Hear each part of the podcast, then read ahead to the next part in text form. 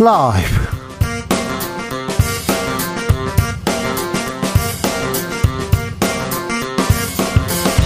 2023년 5월 30일 화요일입니다. 안녕하십니까, 주진우입니다. 돈봉투, 김남국 코인, 개딸 논란까지 민주당이 늪에서 허우적거리고 있습니다. 그런데 국민의힘에 대한 시선도 싸늘합니다. 반사 이익조차 얻지 못하고 있습니다. 김기현호 언제 일하고 언제 능력 보여줄까요? 국민의힘 김재원 최고위원에게 들어보겠습니다. 오늘 윤석열 대통령이 거부권을 행사한 간호법 제정안 재표결 끝에 부결됐습니다. 민주당 주도로 본회의에 직회부된 노란봉투법, 국민의힘은 헌법재판소 판단을 물었는데요. 여야의 극한 대치 언제까지 반복될까요? 최가박당에서 풀어보겠습니다. 한동훈 법무부 장관의 개인정보 유출 의혹을 수사 중인 경찰, 오늘 MBC 기자의 자택과 사무실, 국회 사무처에 대해서 압수수색에 나섰습니다. 아, 과잉 수사 아니냐, 한동훈 취해법권인가, 이런 얘기가 나오는데요. 정치발전소 장현장에서 짚어봅니다. 나비처럼 날아 벌처럼 쏜다. 여기는 주진우 라이브입니다. 오늘도 자중차에 겸손하고 진정성 있게 여러분과 함께 하겠습니다. 내일이면 5월이 끝이 납니다.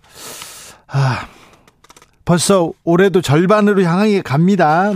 새해 결심들 잘 지키고 계시죠? 운동, 다이어트, 금연 다 잘하고 계시죠? 네. 아, 잘하고 계시리라고 믿습니다. 올해 세웠던 계획들 중간 점검 한번 해보겠습니다. 잘 지키고 있는지, 뭐가 제일 힘든지, 어찌할 건지, 아니면 다시 계획을 세울 건지. 자, 문자 보내주십시오. 샵 9730, 짧은 문자 50원, 긴 문자는 100원이고요. 콩으로 보내시면 무료입니다. 그럼 주진우 라이브 시작하겠습니다.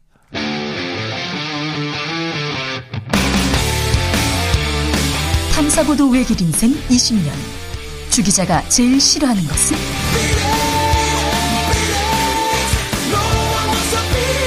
이 세상에서 비리와 부리가 사라지는 그날까지, 오늘도 흔들림 없이 주진우 라이브와 함께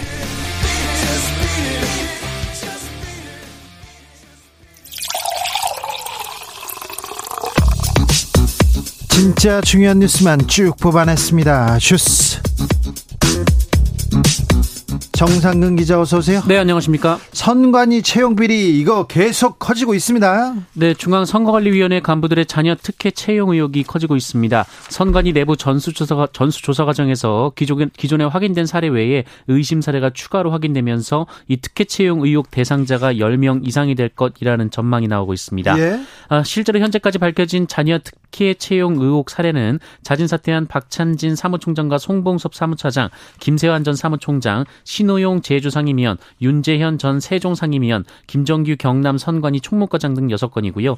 여기에 선관위의 5급 이상 직원 전수조사 과정에서 4, 5급 직원 자녀의 경력 채용 사례가 추가로 5건 이상 확인됐다라고 합니다. 권익위에서도 전수조사 나서기로 했는데요. 이거 자진 사퇴로 끝날 일 아닙니다. 이거 명백하게 밝혀가지고 사법 처리해야 된다고 봅니다. 국회 윤리특위 김남국 의원에 대한 징계안 상정했습니다. 네, 국회 윤리특별위원회는 오늘 거액의 가상자산 보유, 거래 논란으로 민주당을 탈당한 김남국 의원에 대한 징계 절차에 착수했습니다. 징계안은 국회법에 따라 특위 내 윤리심사 자문위원회에 회부됐는데요.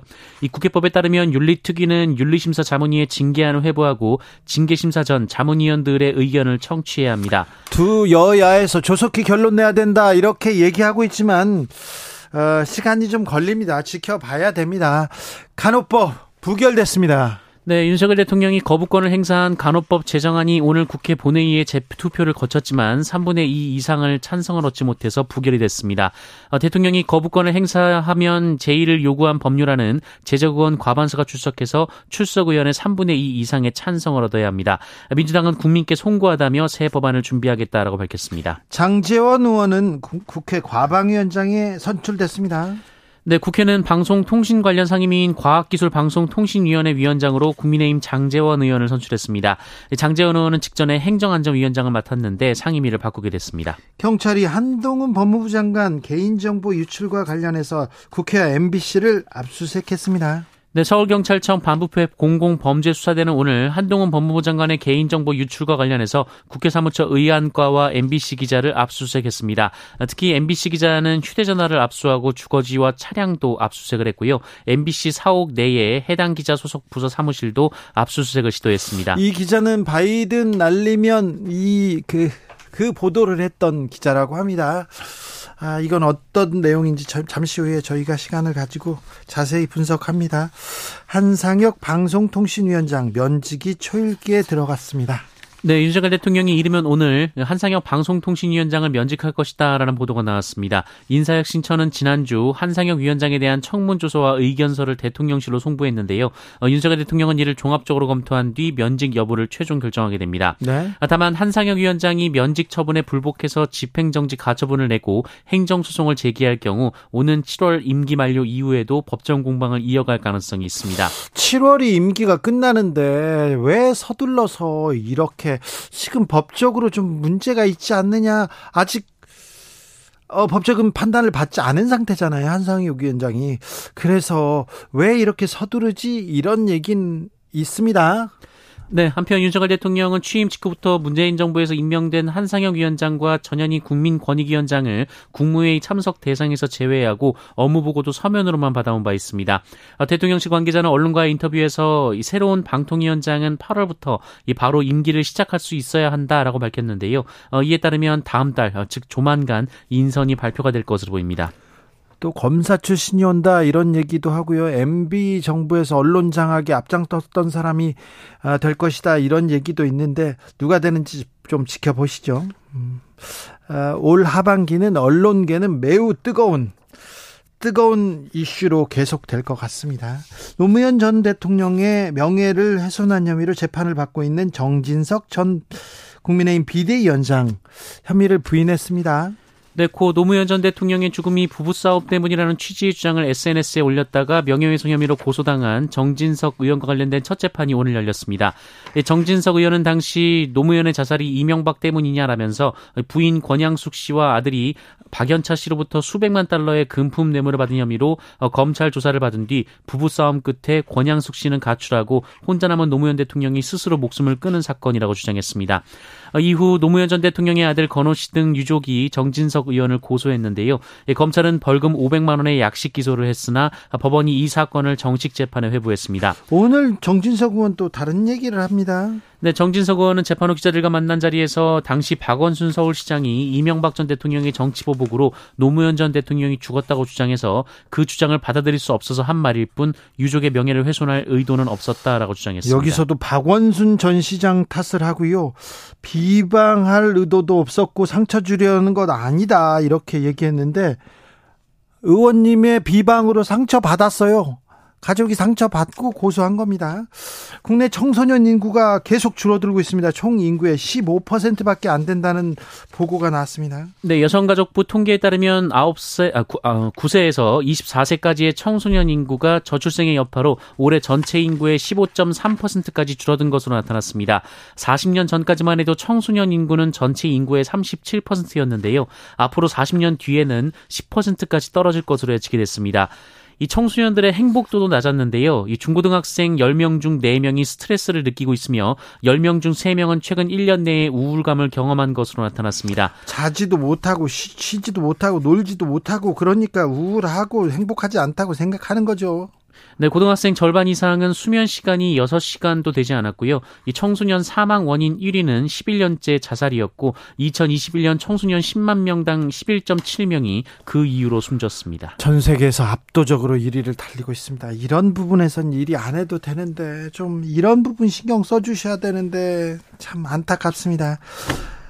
또 이 의료체계 얘기 또 나옵니다. 응급실을 찾지 못해서 환자가 숨지는 사건 또 발생했습니다. 네, 교통사고를 당한 70대 남성을 119 구급대가 출동해서 구조했으나 응급수술이 가능한 병원 중환자실을 찾다가 2시간여 만에 숨지는 사고가 발생했습니다. 오늘 새벽 0시 30분쯤 용인시 처인구에서 벌어진 일인데요. 50대 A씨가 모는 차량이 후진 중에 도로 갓길 쪽에 있던 70대 B씨를 쳤는데 사고 차량은 음주나 신호위반 등 다른 법규 미준수 사항은 발견되지 않았습니다. 당시 신고를 받고 출동한 119 구급대원들은 10분 만에 B씨를 구조해서 인근 대형병원 3곳에 이송 여부를 문의했으나 이 중환자 병상 부족으로 수용 불가 판정을 받았습니다. 이어 수원과 안산 등으로 지역을 넓혀서 8곳의 대형병원에 문의했으나 이 병상을 찾지 못했고요. 이 사고 발생 1시간 20분이 지나서야 의정부 지역의 병원에서 수용이 가능하다라는 통보를 받았지만 기상 상황 때문에 헬기 이송이 불가능해 구급차로 이송하던 중 고인이 사망했습니다. 응급 환자가 병원을 찾지 못해서 의사를 찾지 못해서 사망하는 사건이 계속되고 있습니다. 이렇게 중요한 일인데 이렇게 중요한 뉴스가 계속되고 있는데 어디 하나 좀 해결책, 대책이라도 좀 신용이라도 좀 냈으면 좋겠는데 뭐하고 계신지 좀 답답합니다. 주스 정상근 기자 함께했습니다. 감사합니다. 고맙습니다. 벌써 5월도 끝이 납니다. 새로웠던 결심 잘 지키고 계신지 중간 점검해 보겠습니다. 4831님 원래 계획은요 좀 고치고 수정하는 거 아닙니까? 그래도 조금 늦어지거나 틀어지더라도 큰 틀은 좀 지키려고 합니다. 얘기하셨고요.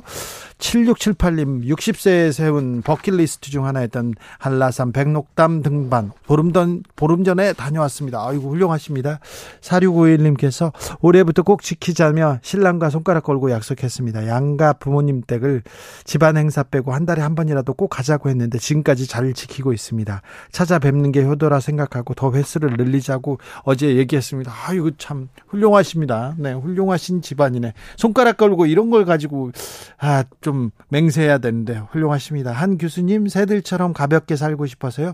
다이어트를 시작했지만 번번이 실패합니다. 다이어트가 너무너무 힘들어요. 이게 힘들어요. 네. 다른 사람도 다 힘들어 하니까 걱정하지 마세요. 네. 본인만 힘든 거 아닙니다. 주진우 라이브.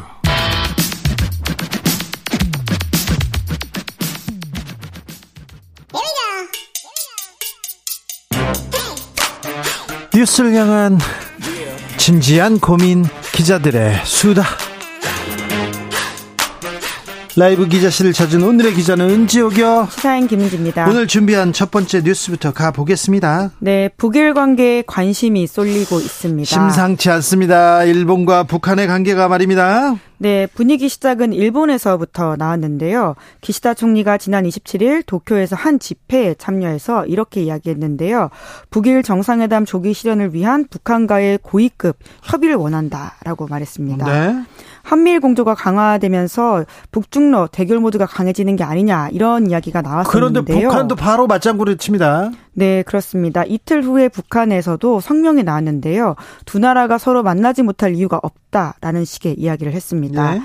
조금은 급이 낮은 이제 사관급이긴 한데요. 박상길 북한 외무성 부상이 조선중앙통신에 공개한 담화인데 물론 조건은 있습니다. 만일 일본이 과거에 얽매이지 않고 변화된 국제적 흐름과 시대에 걸맞게 서로를 있는 그대로 인정하는 대국적 자세에서 새로운 결단을 내리고 관계 개선의 출로를 모색하려 한다면 북한도 건데요. 예, 긍정적인 신호를 긍정적으로 일단 대화에 임하겠다 여기까지 왔어요. 그런데 주목할 것이 북한이요. 군사 정찰 위성 발사 계획을 일본한테 먼저 알려줍니다. 네, 북한이 이제 내일부터 다음 달 10일 사이에 발사하겠다라고 일본 해상보안청에다가 통보하기도 했다라고 하고요.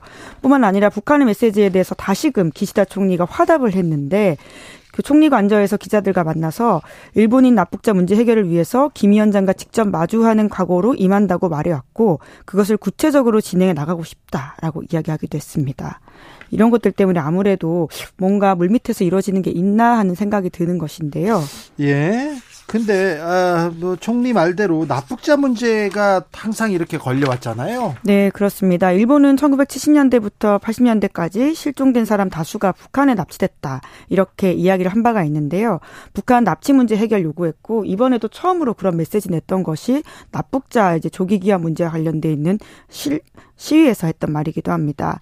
해당 문제는 2002년에 이제 고이즈미 총리가 북한을 갔을 때 수면 위로 떠오른 바가 있는데요. 그때 이제 김정일 정상회담에 있었죠. 네, 평양에 가서 김정일 국방위원장과 수교 를 하겠다라는 식의 메시지를 내면서 과거사 보상을 약속하기도 했습니다. 그때 고이즈미 주니치로 총리를 따라간 사람이, 옆에 배석한 사람이 아베 전 총리였어요. 네, 관방장관이라고 해서 우리로 따지면 대변인이라고 할 수 있는데요. 정부 대변인. 네. 그 자리에 가서 고이즈미와는 좀 다른 방식으로 굉장히 강경하게 이 문제에 대응을 했고요. 보수. 그것이 굉장히 이제 그러니까 우파적인 시각이었죠. 예, 시각에서 특히나 이제 인기를 얻기도 했던 것인데요. 뭐 여러모로 이 문제가 그 북일 관계 굉장히 걸림돌이 됨으로써 좋았다 나빴다 하기도 했었는데, 지금도 이 문제가 굉장히 중요한 이슈 중에 하나로 떠오르지 않을까 싶습니다. 이 문제가 어떻게 해결될지 좀 봐야 되겠습니다. 북한과 일본이 대화를 시작한다.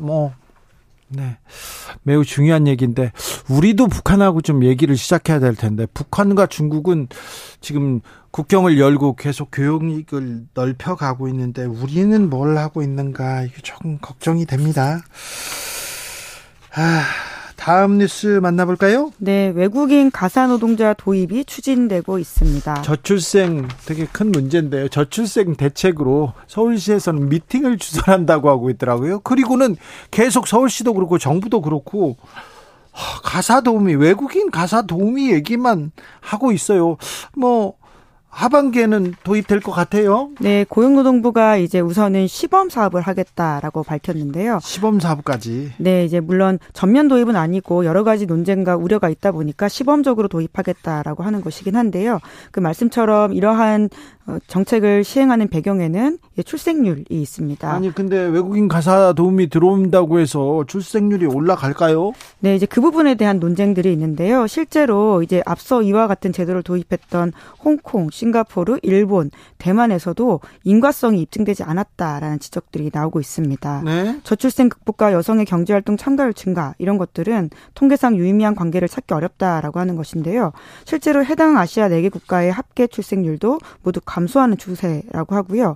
홍콩과 대만은 특히 2020년부터 합계 출생률이 1명 미만으로 떨어졌다라고 합니다. 우리는 세계에서 거의 최하위 수준이기 때문에 뭐라도 해야 됩니다. 하지만 이게 방법일까, 이런 생각은 계속 듭니다. 그런데요, 외국인 가사 도우미 이렇게 들어오지 않습니까? 가사 노동자 임금이 차별적이다, 여기부터 시작해야 돼요. 네, 그렇습니다. 최저임금이 적용되지 않는 싱가포르 사례를 보면요, 가사노동자의 임금이 같은 경우에는 이제 홍콩 노동자 같은 경우에는 4분의 1 수준에 불과하다라고 해서 실제로 좀 저비용이다라는 이야기들을 하고 있는데요. 하지만 빠진 비용들이 꽤 많습니다. 실제 임금이 그렇다라고 보기는 어려운 지점이 있는데요. 임금은 4분의 1이지만 그 밖에 고용안정금, 건강보험, 상해보험, 초과근무수당, 그리고 항공료, 각종 부대 비용을 사용자가 전액 부담해야 되거든요. 아, 그렇습니까? 네, 이제 그렇기 때문에 단순히 이분들의 임금이 싸다라고만 말할 수 없는 지점들이 있어 보이고요. 재벌가에서는 외국인 노동자 도우미로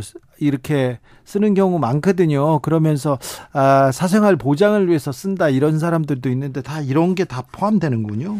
네, 이제 홍콩 같은 경우에는 그런데요. 지금 우리 같은 경우에는 가사노동자의 임금 같은 경우에는 내국인과 거의 같다라고 봐야 되는 상황들이 있는데요. 왜냐하면 ILO의 협약 비준국이기 때문입니다. 네. 그래서 쉽게 그렇게 최저임금 이하의 금액들을 줄 수 있는 상황이 아니다라는 지적들이 많이 나오고 있는데요. 네. 서울시 같은 경우에는 월 38만원에서 76만원, 싱가포르 가사도우미, 이런 식 이야기를 하고 있는데, 오세훈 서울시장이 계속 주장하고 있어요. 네, 현실적으로 이것이 불가능하다라는 이야기들이 많이 나오고 있습니다. 조정훈 네. 그 의원께서 계속해서 이 얘기만 하죠. 네, 그런데 이제 ILO에 따르면 인종, 피부색, 성별, 종교, 출신국에 따른 고용 및 직업상 차별을 금지하고 있기 때문에 이것을 예외로 두는 것이 과연 가능하냐라는 지적들도 꽤 많이 나오고 있습니다. 근데 유럽의 일부 선진국들이 지금 출생률이 높아졌는데 여기에서 좀 배워야 되는 거 아닌가, 이런 생각도 해요. 네, 결국 돌봄 노동의 문제를 어떤 식으로 사회가 함께 해결해 나가냐라는 문제로 봐야 될 것 같거든요. 네. 그렇다면 단순히 그러한 돌봄 노동을 외국인 노동자한테 외주주는 방식이 아니라 가정 안에서 남성과 여성이 어떻게 나누는지도 굉장히 중요한 문제이기 때문에 네. 말씀하신 것처럼 유럽 선진국들 같은 경우에는 굉장히 성평등적 가치관이 높은 국가다라는 지점도 같이 봐야 될 것 같습니다. 그러니까요. 네. 성평등 관점에서 좀 보는 게, 푸는 게 좀 맞는 것 같습니다. 예, 게다가 노동시간 단축이라고 하는 이슈도 굉장히 있어 보이고요. 홍콩이나 싱가포르 취재에 가면요, 일요일마다 공원에 나와 있는 공원에 나 있는 가사 도우미들을 봐요. 일요일마다 공원에 수많은 사람들이 모여 있어요. 왜 그런가 이렇게 했는데, 아, 저 사람들도 일요일은 쉬는구나, 일요일은 그래서 친구 만나러 나왔구나 이렇게 생각했는데, 가족들이요 집에서 편안하게 쉬려고 잠깐 나가 있으라고 한다 이런 얘기를 또 들어가지고, 아, 이것도 아픈 구석이다 이런 생각도 해봤습니다. 마지막으로 만나볼 뉴스는요? 네, 챗 GPT를 사용한 미국의 변호사가 징계 위기에 처했다라고 합니다. 어떤 내용입니까? 네, 30년 경력의 미국 베테랑 변호사가 법원에 제출한 서류가 있는데요. 네. 이거를 챗 GPT를 활용해서 냈는데, 판례를 지금 챗 GPT에다 물어봤군요. 네, 그런데 하필이면 그것이 가짜 사례였다라고 합니다. 그러니까 잘못된 페이퍼를 챗GPT를 사용해서 냈고, 그걸 검증하지 않아서 네. 그 변호사의 신용에 굉장히 큰 문제가 생겼고, 심지어 징계 위기까지 갔다라는 건데요. 챗GPT가 잘못 알려준 거죠? 예, 네, 그렇죠. 뭐 챗GPT는 당연히 이제 잘못 알려줄 수도 있고, 그럴싸한 사실들을 알려주기 때문에 굉장히 검증하지 않으면 문제가 된다라고 하는 것을 누차 지적된 바가 있거든요. 네. 그것이 실제 사례로 드러났다라고 하는 것이고요. 네.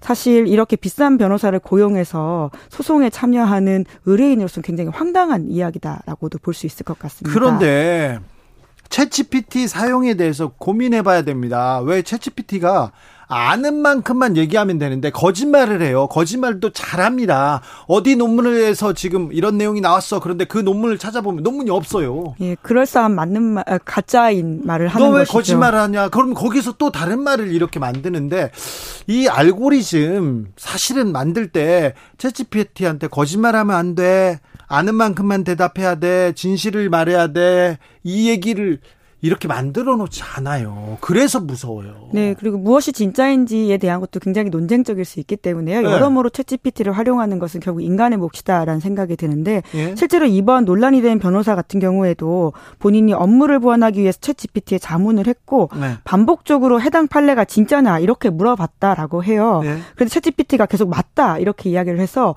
본인은 그걸 의심하지 못하고 법원에 제출했다라고 밝히고 있거든요. 야, 이게 맞니? 그러면 어느 논문 이렇게 나와요 이랬는데 논문을 찾아가 보면 그게 그 논문이 없어요. 네. 거짓말을 해요, 이거. 네, 이게 전례 없는 상황을 법원에서도 맞이해가지고요. 이것들을 어떤 식으로 제재할 수 있을지에 대해서 오는 6월 8일에 청문회를 연다라고 하는데, 네. 사실 미국에서만 일어날 일이 아니라 남의 일 같지 않은 상황인 것 같습니다. 챗GPT 맹신하다가 큰 화를 부를 수 있습니다. 이거 검증하고 검증해봐야 되는데, 이 AI가 우리 삶을 어떻게 바꾸는데 이게 희망적이지만 않고 계속해서 경고 메시지가 들어오지 않습니까? 여기에 대해서 더 고민해야 되는데, 결국 보조적인 수단이고 이것의 중심은 여전히 인간이다라고 하는 것을 좀 명심할 필요가 있을 것 같습니다. 아니에요. 그래도 또 AI가 지금 터미네이터 수준이 아니라니까, 매트릭스 수준이 아니라 더 우리 사회를 더 급변시킬 수도 있습니다. 아이, 그럼요. 예.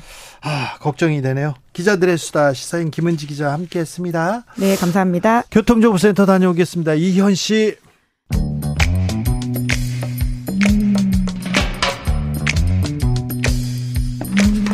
오늘의 정치권 상황 깔끔하게 정리해드립니다. 여당 야당 크로스 최가박과 함께 최가박당. 여야 최고의 파트너입니다.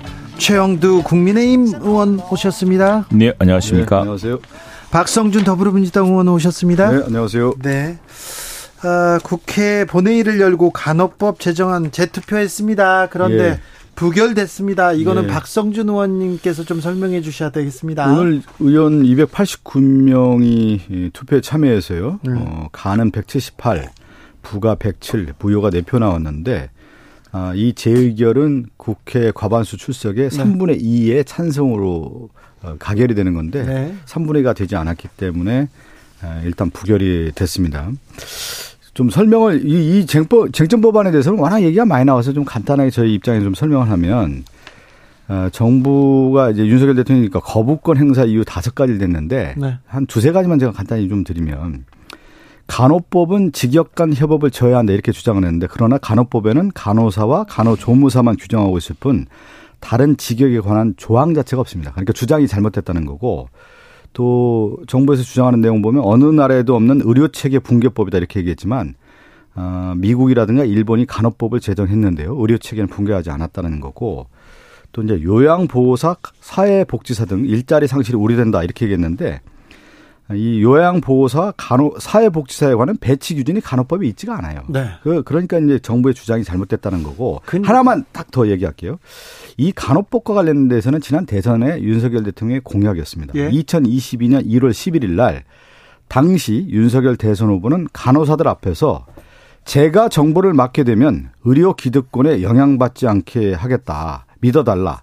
전 할 겁니다. 그러면서 이 간호법 제정 관련해서 직접 공약을 제시를 한 것이죠. 그런데요, 민주당은 실제 이제 약속을 어긴 것입니다. 민주당은 간호법 네. 제정해야 된다. 뭐 국민의힘에서도 그런 얘기가 있었는데 그런데 네. 의사들이 반발하는 거는 이해하는데 이해는 안 되죠. 또 의사 단체들의 그 이익을 위해서 그렇게 주장하는데 그런데 예. 간호조무사들이 반발하는 게 그게 조금 걸려요. 이제 간호조무사 학력을 고졸 이하로 규정한 제도법이다 이렇게 해서. 이 문제에 이제 조항이 됐는데, 그러니까 지금 간호사, 조무사 합격자 중에서 한 41%가 대졸자라고 합니다. 예? 그래서 간호조무사 학력 조항 자체가 그리고 2012년 보건복지부가 신설한 조문이거든요. 2012년도에. 아, 그래요? 그러니까 이게, 실제 이제 직역에 대한 얘기를 많이 나오고 있지만, 실제 침해 요소는 그 적다라고 하는 것이죠. 이제 네. 그렇게 이야기를 할 것 같으면은, 왜 민주당이 임대차 3법 그렇게 밀어붙일 때 그렇게 밀어붙이지 않았습니까? 이게 다 이유가 있는 거거든요. 당시에는 또 팬데믹이기도 했고 또 오리오가 원팀으로서 어떤 굉장히 그 서로 협력이 중요한 시절이기 때문에 제가 간호법 이 초기부터 압니다. 네, 왜냐하면 제가 말씀드렸지만 마그렛 마리안너 우리 소록도에서 근무했던 오스트리아 간호사를 기려서 그분들을 위한 이 간호사를 이제 처음으로 노벨 평화상을 받게 하자는 운동을 제가 김항식 총리와 함께 전개해오면서 지금도 국회의원으로 그걸 내고 있는데 그래서 제가 간호 우리 협회랑 굉장히 오랫동안 이야기를 상의를 했습니다. 첫부터. 그래서 간호법 문제는 이제 저희가 걱정하는 건 이건 우리가 그 간호사 선생님들이 얼마나 애를 쓰고 있는지 잘 알죠. 네. 잘 알고 또 그런 고충도 알고 하는데 이게 이제 의료법 체계에 있기 때문에 민주당 정부도 과거에 있으면서 하지 못했던 거 그렇게 막강한 입법권과 뭐 국회 내에서 막강한 다수당 의석과 또 대통령 시절에 못했던 이유가 있습니다. 이게 이제 의사단체 또 간호사 조무사 단체 그리고 또 여러 가지 의료법 체계에 있는 여러 단체들에서 여러 가지 이해가 맞물려 있습니다. 그래서 이 의료법 상으로 이 새로 변화돼가는 의료 수요 또 변화 양상에 맞춰서 그 여러 가지 직역의 문제 이런 걸 좀 조정해야 되는데 그걸 이제 우리는 다 살피겠다고 한 것이고 또 간호법이란 것은 우리 간호사 단체들이 간호단체에서 걱정하고 있는 것 고생하고 있는 것들을 함께 배려하겠다는 취지인데 그걸 이제 딱 잘라가지고 민주당에서 하는 것은 대통령이 거부권 행사할 게 뻔하니까 그냥 정치적 부담을 우리한테 넘기겠다 말고는 저는 사실은 맞지 않다고 봅니다. 왜냐하면 그렇게 좋은 법이었으면 민주당에서 그 갈등 요소가 없었다면은 진작 했었겠죠. 안 했지 않습니까? 안 하고 지금 넘기고 했고 또 하나만 말씀을 딱 더 드리면은 이 국회 뭐 거부권이라고 하지만 사실은 국회가 제의를 요구한 거 아닙니까? 그렇다면은 오늘 우리 저 김진표 국회장도 말씀하셨지만 그 법을 민주당이 거부된 그 제의 요청된 그 법을 그대로 할 게 아니라 조금 기한을 두고서 다시 협의해 본다든가 하는 이런 노력도 없이 그냥 밀어붙이니 참 이게 너무 정치적으로 이 문제를 이 법을 가지고 그러면 지금 선거 때 간호사 단체들은 네. 민주당 전부 찬성하고 네. 이럴 것 같습니까? 네. 이제 대통령이 거부권 행사한 이후에 국민의힘에서 이 간호법과 관련된 내용에 대한 협상 또 안을 제시를 했는데 그 내용을 보니까 오늘 그 의원총회에서 그대로 얘기하더군요. 박강원 원내대표가. 정말 성의가 없이 그 당시 상임위라든가 그 쟁점, 그 당시 국민의힘이 주장했던 그 내용에 반복적인 얘기만 하더라는 거예요. 그러니까 이 자체에 대해서 관심을 두고 있지 않다라는 게 국민의힘의 태도 아니겠느냐라고 하는 질타가 이어진 거고 그 윤석열 대통령 지금 얘기했는데 왜 문재인 대통령 당시 안 했냐 막 이런 식으로 얘기하는데 항상 이 남탓 정부를 하는 게 이제 남탓 정부가 아니라 직전 정부 책임이시잖아요. 그리고 똑같은 사정이 이어지고 있는 겁니다. 제가 얘기하고 좀 해주세요. 예? 얘기 좀 하고 그러면 다 안 했던 사진이 있지 않느냐. 제 얘기하고 좀 들어주세요. 역지사지를 해보라. 두 분은 그렇게 친한 분들이 마이크 앞에만 앉으면 아니. 아니 맨날 남 탓이라 그래요. 그렇게 칭찬하시는 아니 여기 좀 저 최영두 의원님은 제가 남 탓 정부라고 하면은 발끈하는데 뭔가 찔리는 거예요. 항상 보면 찔리는 게 아니고 남 탓 정부만 해서 어떻게 하겠어요. 책임을 져야죠. 박 의원께서 저렇게 아니, 문법으로 생각하시나. 아니 이거 제가 아까 윤석열 책임은 연속적이다 아니, 이런 이야기를 하는 거 아닙니까? 좀 얘기 제가. 들어보세요. 듣고 하세요.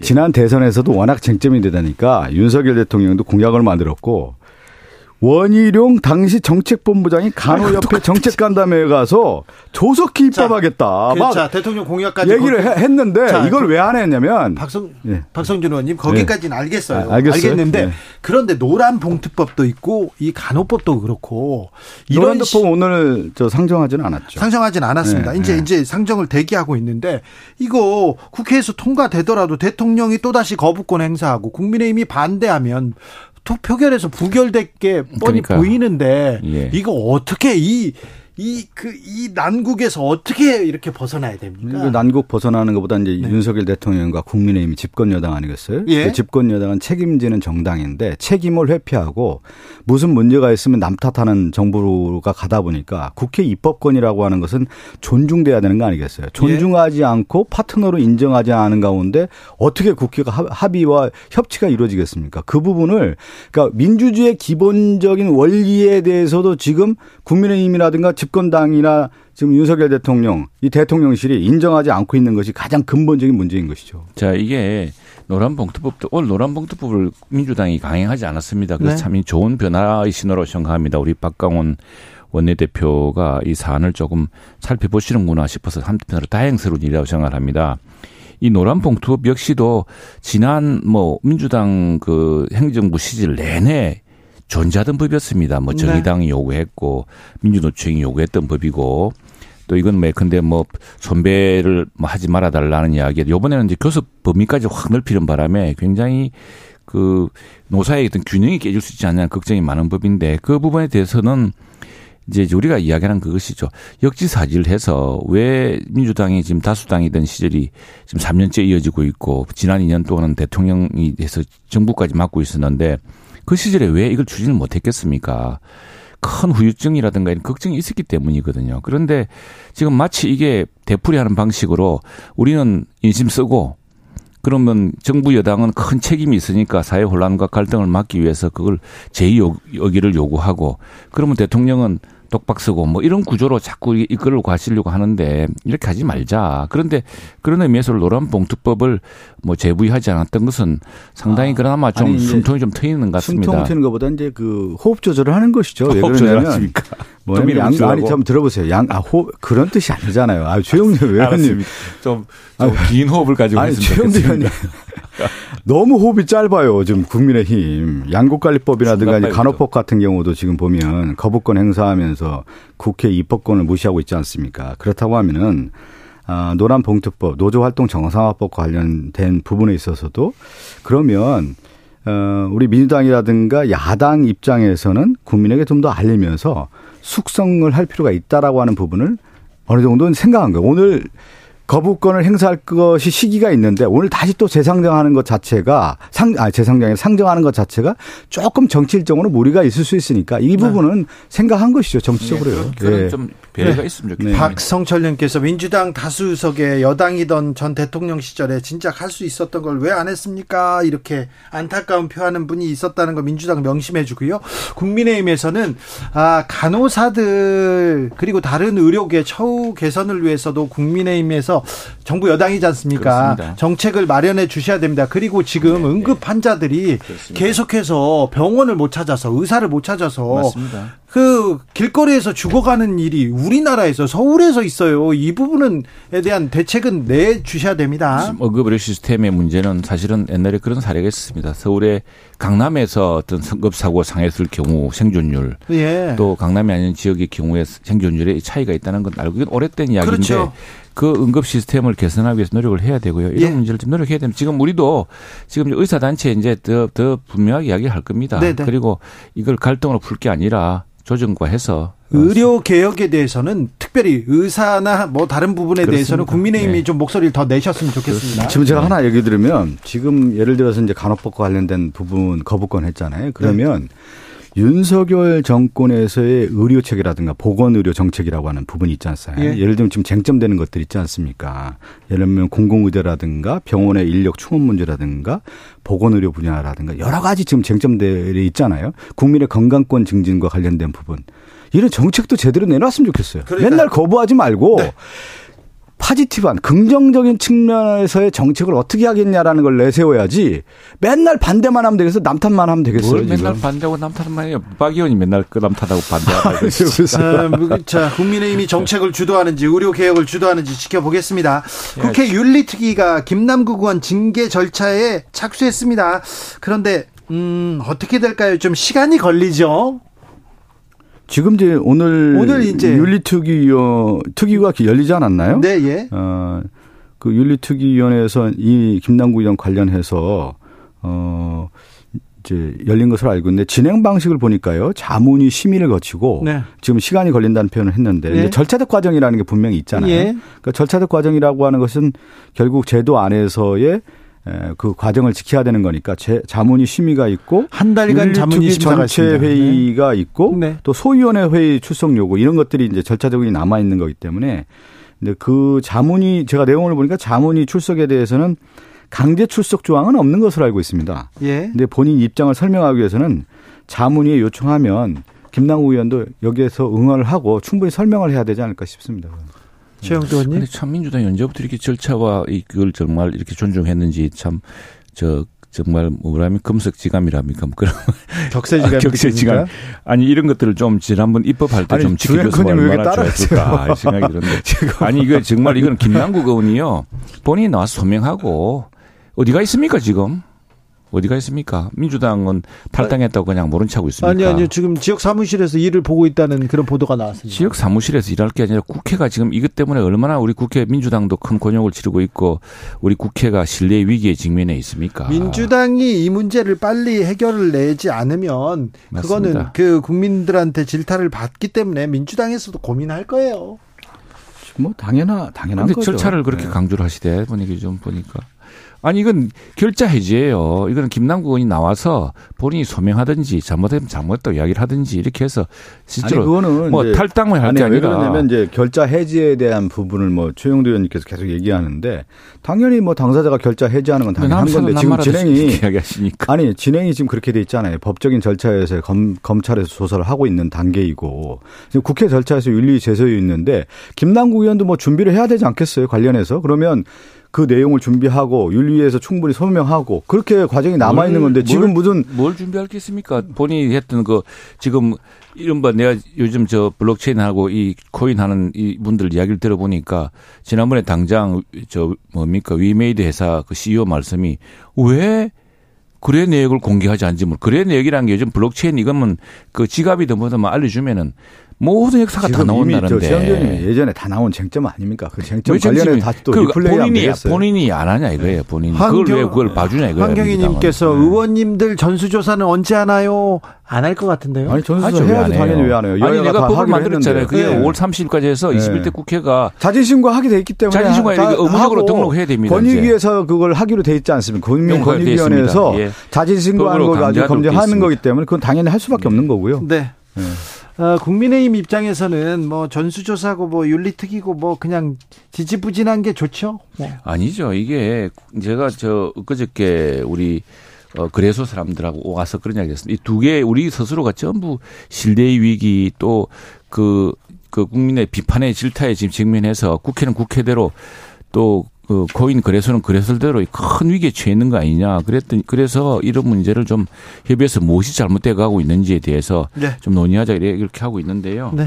이게 지금 망가지는 것은 국회하고 또 우리 코인 거래소 정상적으로 키워야 될 이 혁신의 노력들도 망가지고 또 사람들이 함께 나누어 가져야 될 혁신의 노력, 그 블록체인 기술의 진화에 따른 어떤 노력이라든가 또 게임 개발자들의 그 수고에 따른 그런 것들을 이제 선량한 투자자들이 같이 보상받아야 되는데 지금 이것 때문에 막 추락하고 다들 위태롭게 느끼고 있어가지고 다 피해보고 있는 거지 않습니까? 빨리 이 피해가 더 이상 확산되지 않도록 구제받을 수 있도록 하고 그건 잘못된 부분을 쏟아내어서 위험 요소를 확실히 제거하는 데에서 그 해법이 있는 거 아니겠습니까?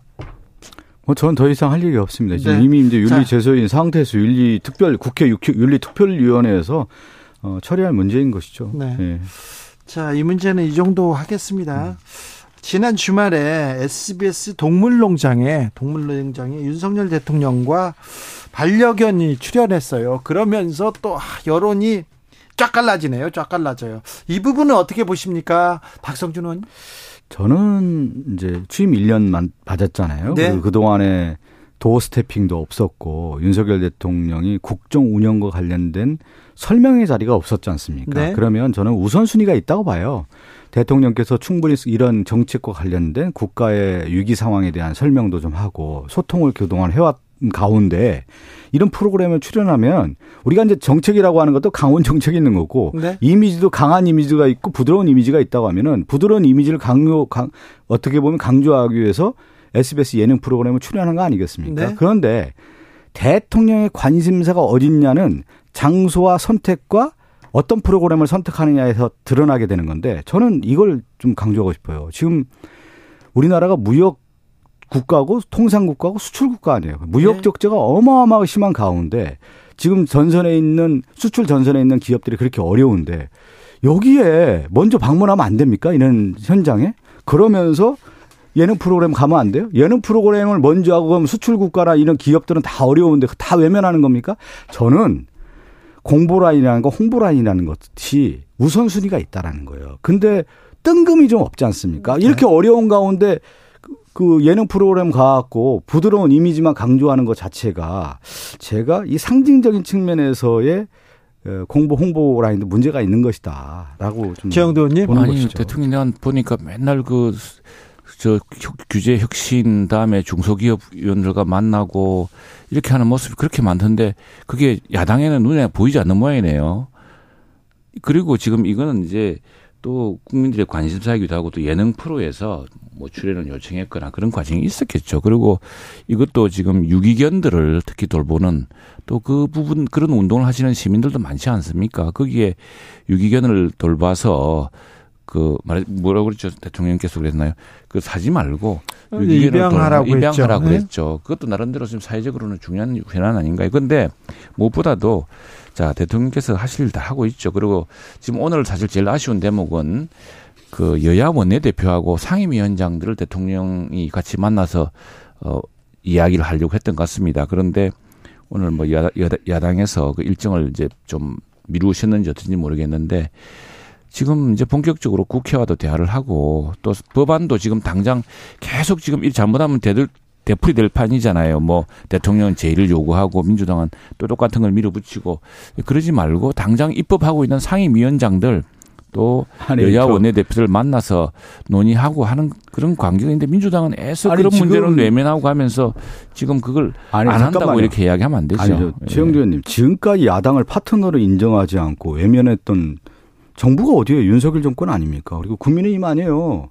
국민의힘 왜 또 남 탓을 하는 거예요? 아니 어떻게 야당을 외면합니까? 야당을 야당으로 인정하지 않은 가운데에서 야당을 누가 인정 안 해요? 지금 그런 모습이었잖아요. 그동안에. 왜 그렇습니까? 그걸 왜 부정합니까? 안 만나줬잖아요. 대통령이 이제 시정에서 만나자 했더니 거부하고. 왜 또 남 탓을 하고 있어요? 무슨 일을 하려면. 보셔야지. 무슨 일을 하려면 신뢰 구축이라는 게 있는 건데 지금 국민의힘이라든가 지금 집권 여당이 그동안 그렇게 해왔나요? 그런 모습이 없는 건데. 통사정을 하고 있죠. 제발 좀 국정을 같이 이끌어. 무슨 통사정을 안 해요? 지금 뭐 맨날 강압수사하고 압수해가고. 짓밟고 그냥 비웃으면서. 말씀하시면 서운합니다. 아니 지금 뭐 윤석열 정권 1년 들어서 뭐 하니까 무슨 뭐 손을 잡아서 압수수색하고 맨날 털털 털기만 하고 먼지 털이하고 그것만 지금 1년 동안 한 거 아니겠습니까? 민주당 다 불거지까지 수사를 안 하고 있으니까. 수사정권 아니야. 압수수색 정권 아니야. 우리 당국이 한 게 있습니까? 다른 얘기로도 좀 넘어가 볼게요. 왜 수사를 안 해가 지금까지 국정이라고 하는 것은 파트너십이라고 하는 것은 손도 잡아주고 서로 합의를 해야 되는 건데. 알겠어요. 어느 날 갑자기 그냥 만나도 이렇게 하면 되는 거예요. 맨날 파트너를 인정 안 하고 가운데에서. 우리 박성준 의원 맨날 들어요. 그러니까 왜 파트너 인정 안 합니까? 아니, 최영두 위원장처럼 이렇게 얘기를 해야 될 거 아니에요. 얘기도 안 하고. 여야 대표들 근데 정책 토론을 하겠죠? 해야죠, 당연히요. 한다고 했죠? 네. 아니, 해야죠. 그런데 그것도 보잖아요. 밥이나 뭔지 목적 얘기하는 것부터가 아니라 아니, 국정 현안에 대한 말이지. 그 안 출발부터 잘못된 거예요. 지금 참, 맨날 밥 먹고 술 먹습니까? 지금 나라가 이런데. 참 치졸합니다. 치졸해. 네. 아니 이렇게 이렇게 생각이 달라요. 밥이나 먹자 해서 밥이나 먹겠습니까? 밥이 너무 강했습니까? 지금 야당이 저렇게 맘매를 붙이는데. 자, 이렇게 잠이 옵니까? 지금. 네. 참. 이렇게 웃으면서 얘기하세요. 거의 비슷한 사안인데, 거의 아이고, 비슷한 참. 문제를 가지고 이렇게 입장이 다릅니다. 이거는 좀, 의견 일치가 나올 것 같아요. 선관위 자녀체 영국 있지 않습니까? 이건, 지금, 때가 어느 때인데, 이거 선관위 뭐 하고 있습니까? 그러니까 지금 이제 우리나라의, 그러니까 우리가 이제 권력으로부터 독립기관들 있지 않습니까? 예? 권력의 독립성, 중립성을 했는데, 이게 그 하나의 어떻게 보면은 치해법권 지역들이 된 경우가 많아요. 그래서 이 선관위도 그런 좀 모습이 아닌가 싶어요. 견제받지 않는 권력이 되다 보니까 네. 이런 문제가 터진 거고 내부 안에서 해오면 누가 견제하겠냐 이러한 사태가 벌어진 거죠. 그러니까 간부들 자녀의 특별 채용이라든가 아빠 찬스 채용이 있었다라는 거 분명히 문제 있는 거 아니에요? 네. 그리고 그것이 드러나지 않을 거라고 생각하는 것 자체가 큰 문제인 거죠. 지금 이 문제는 뭐 누구나 보면은 그게 사회적으로 선관위의 특혜 채용 의혹이 지금 집중된 시기가 보면은 조국 전 법무장관의 자녀 입시 자료 위조 의혹이 불거져서 온 나라가 난리 났던 2020년, 2021년에 집중됐습니다. 이른바 아빠 찬스 때문에 온 나라의 비판 여론이 비등한 상황에도 아랑곳하지 않고 이랬다니까 야 이거 정말 심각한 상황이다. 이게 뭐 지혜법권 지역도 아니고 너무한 날 생각이 듭니다. 그래서 이거는 국민적인 지금 분노를 부르고 있기 때문에 이제 선관위도 스스로 자정 노력을 해야겠지만 이거 국회도 한번 같이 한번 들여다봐야 될 것 같아요. 문제는. 네. 예. 이런 독립기관들 관련해서 뭐 선관위뿐만 아니라 다른 기관에도 문제가 없는지 이런 것도 철저하게 조사할 필요가 있는 것이죠. 네. 예. 오늘 국회 가방위원장으로 장제원 의원이 선출됐습니다. 그러면서 네. 민주당 의원들께 감사한다 이렇게 뼈있는 인사를 하더라고요. 네. 저도 망설였죠. 장제원 의원 이거 가결시켜줘야 되나? 여야 이제 그 합의에 의해서 장제원 의원이 과방위원장이 됐는데 네. 과연 진정한 언론계라든가 우리나라 언론에 있어서의 그런 철학을 갖고 있는 인물이냐. 저는 상당히 회의적인 인물이라고 봐요. 지금 언론개혁이 좀 퇴보하고 있고 지금 한동훈. 언론개혁이 퇴보한다는 게 무슨 이야기입니까? 언론 관련된 지금 국가의 언론 자유의 수치가 좀 떨어지고 있는 거고. 언론 자유 수치는 지난번에 언론중재법. 지금 얘기 좀 들어보세요. 듣고 얘기하세요. 그 제가 막아드렸습니다. 자기들 권력의 입맛에 맞지 않는다고 해서 뭐 방통위원장도 쫓아내려고 하고 있고 지금 MBC 지금 압수수색하고 있고 이 지금 보면은 언론의 자유가 좀 무너지고 있는 데 있어서 그 중심에 방통위원 누가 뭐 언론 자유 과방위원장에 지금 장제원 위원장이 지금 선임이 됐다라는 것 자체가 심히 우려되는 상황인 것이죠. 네. 그런 측면에서 봐야 되는 거 아니겠어요? 우리 민주당 의원은 전부 언론만 보이는가 봐요. 근데 이 과방위는 과학 방송, 과학 정책, 과학 통신기술을 이하는 네. 중요한 위치입니다. 그래서 오늘 그 장제원 위원장, 신임위원장의 이야기도 지금 우리나라가 결국 혁신을 통해서 이루어지고 과학, 정보, 통신, 기술 이 문제가 제일 중요하지 않습니까? 그런 문제에서 우선 민주당과 함께 우리도 혁신을 더 이끌자고 이야기를 했고요. 방송 이런 거는 사실 그 중에 일부의 문제입니다. 그런데 민주당은 온통 그 장제원 인식 됐고 방송 어떻게 지금 민주당이 막강한데 방송을 우리가 마음대로 합니까? 오피리아님께서 우길기 달고 부산 입항한 자위대 소함, 호위함 이거 좀 자존심 상합니다. 웬 말입니까? 이렇게 물어봅니다. 근데 이게 문재인 대통령 때 했고 양측 간에 관행에 했는데 문재인 정부 때도 입항했다. 왜냐하면은. 전 정부 탓을 하세요. 이게 이제 우리로서는 용납하기 힘들죠. 역사적으로 보면 우길기라는 게 태평양 지정대에 있는데 네. 국제적인 관행에 따라서 뭐 관함식이나 이런 거 할 때 했던 거고 또 이게 그래서 우리 정부가 이제 단호하게 좀 할 수도 있었는데 보니까 지난 정부 때하고 쭉 이렇게 해왔다고 하니 뭐 또 그런 어려움이 있었겠죠. 저는 윤석열 정권이 한일 관계에 대한 역사 인식과 더불어서 국민들을 바라보는 그 시각이라는 게 있잖아요. 우리가 그동안의 어떤 역사적 과정 그러면서 현재에 대한 진단과 더불어서 미래로 무엇을 나갈 것인가에 대한 부분을 해야 되는데 이 전체적으로 보면은 한일 관계에 대한 개념이 그냥 일본에 맞춰주는 구색을 맞춰주는 쪽으로 가는 것 같은 느낌을 주고 있단 말이에요. 그러니까 우리의 중심적 사고가 아니라 일본의 중심을 두고 한국이 가는 방향으로 가는 그런 모습이 되다 보니까 국민들이 바라볼 때 과연 우리 대한민국 역사, 우리 5,000년의 역사에 있어서 일본에 대한 시각을 분명히 국민들이 갖고 있는데 네.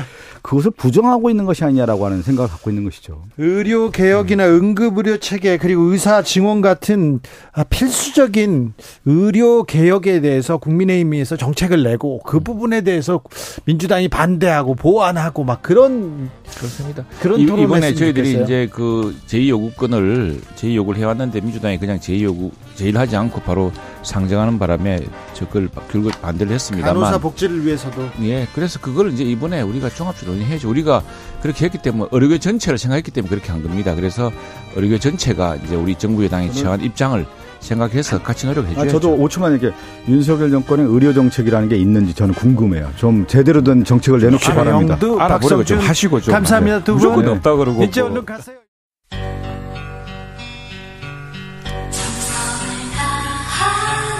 정성을 다하는 국민의 방송 KBS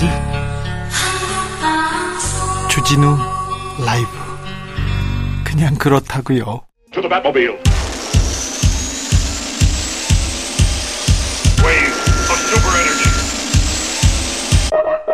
주 기자의 1분. 오늘 경찰에 특수부를 하는 서울경찰청 반부패 공공범죄수사대가 MBC 임아무개 기자의 집과 차량 압수수색했습니다. 한동훈 법무부 장관 개인정보 유출 관련 해설합니다. 경찰은 임 기자의 휴대전화 압수하고 MBC 방송국 사무실 압수수색 시도했습니다. 그런데 방송사 사무실을 압수수색한 애가 거의 없어요. 그러니까 보여주기식인데 왜 했을까요? 임 기자는 이른바 바이든 날리면 자막 사건을 보도해 고발당하기도 했습니다. 그런데 저는 이런 생각이 들어요. 윤석열 정부 왜 MBC만 이렇게 편애하고 MBC 신뢰도만 높여주려고 노력하는지 저는 이해가 되지 않습니다. 오늘 서울경찰청 반부패 공공범죄수사대 여기 중요한 데인데 여기에서요 고액의 수임료를 받은 혐의로 더불어민주당 양분한 법률위원장에 대한 구속영장 신청했습니다. 양 위원장이 2020년 11월에 도박 사이트 운영진 수사를 무마해주는 대가로 9,900만 원을 수수했다 이런 혐의를 받는다고 경찰이 설명했는데요. 양 위원장은 경찰 논리대로라면 모든 변호사가 구속감이라고 얘기합니다. 아니 수임계 받고 법인 계좌로 수임료 받았는데 세무신고까지 했는데 이걸 가지고 무슨 뇌물이냐 뇌물인 것처럼 이렇게 얘기하냐 이렇게 항변합니다. 2020년 부산고검장을 퇴직한 양 위원장은 지난 대선 때부터 이재명 대선 캠프에서 활동합니다. 이재명 대표 사법 문제를 총괄하면서 이재명의 방패로 불렸는데요. 이분 정치에 나선답니다. 그런데 왜 경찰이 왜 양분함을 정치적으로 띄워주는지 저는 또 이 부분도 또 이해가 되지 않습니다. 알다가도 모르겠어요. 왜 그러시는지 주 기자의 1분이었습니다. 윤신의 그대에게서 벗어나고 봐.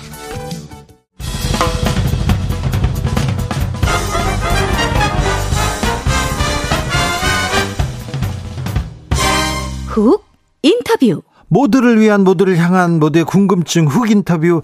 민주당이 늪에서 헤어나오지 못하고 있습니다. 그런데 국민들 국민의힘한테 마음을 주지 않고 있습니다.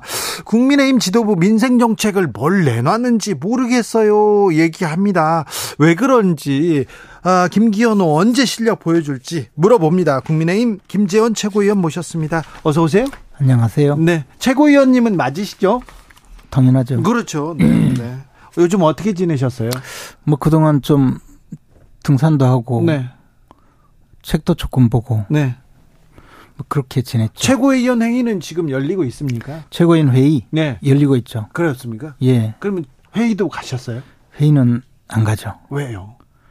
저는 의결권도 없고 참석권도 없어요. 아, 그래요? 네. 최고위원 맞는데 의결권도 없고 참석권이 없습니까? 정지가 되어 있죠. 그래서 11개월 반쯤 지나면 다시 복귀해요. 아, 그렇습니까? 네. 아, 그런데 그러면 김재원 최고위원이라고 불리는 건 맞는데 의결권이 없다. 이렇게 보면 되는 거죠? 그렇죠. 최고위에 참석해서 발언하거나 네. 의결을 하거나 그런 권한은 없어요. 네. 징계 관련해서는 또 하시고 싶은 말 많죠. 왜 김재원만 1년이야? 태영호는 3개월이고 이거 이 납득이 안 가 이렇게 얘기하는 사람. 아니 근데 태영호 최고위원을 사퇴했고, 예. 저는 사실 그때 사퇴하라는 또 말씀이 뭐 압박은 아니고 뭐 네. 압박이라고 할 건 아니고 이제 저의 친한 친구가 예. 좀 이런저런 이야기를 하면서 사퇴하지 않으면 징계 1년을 받을 것 같으니까 좀 사퇴하고.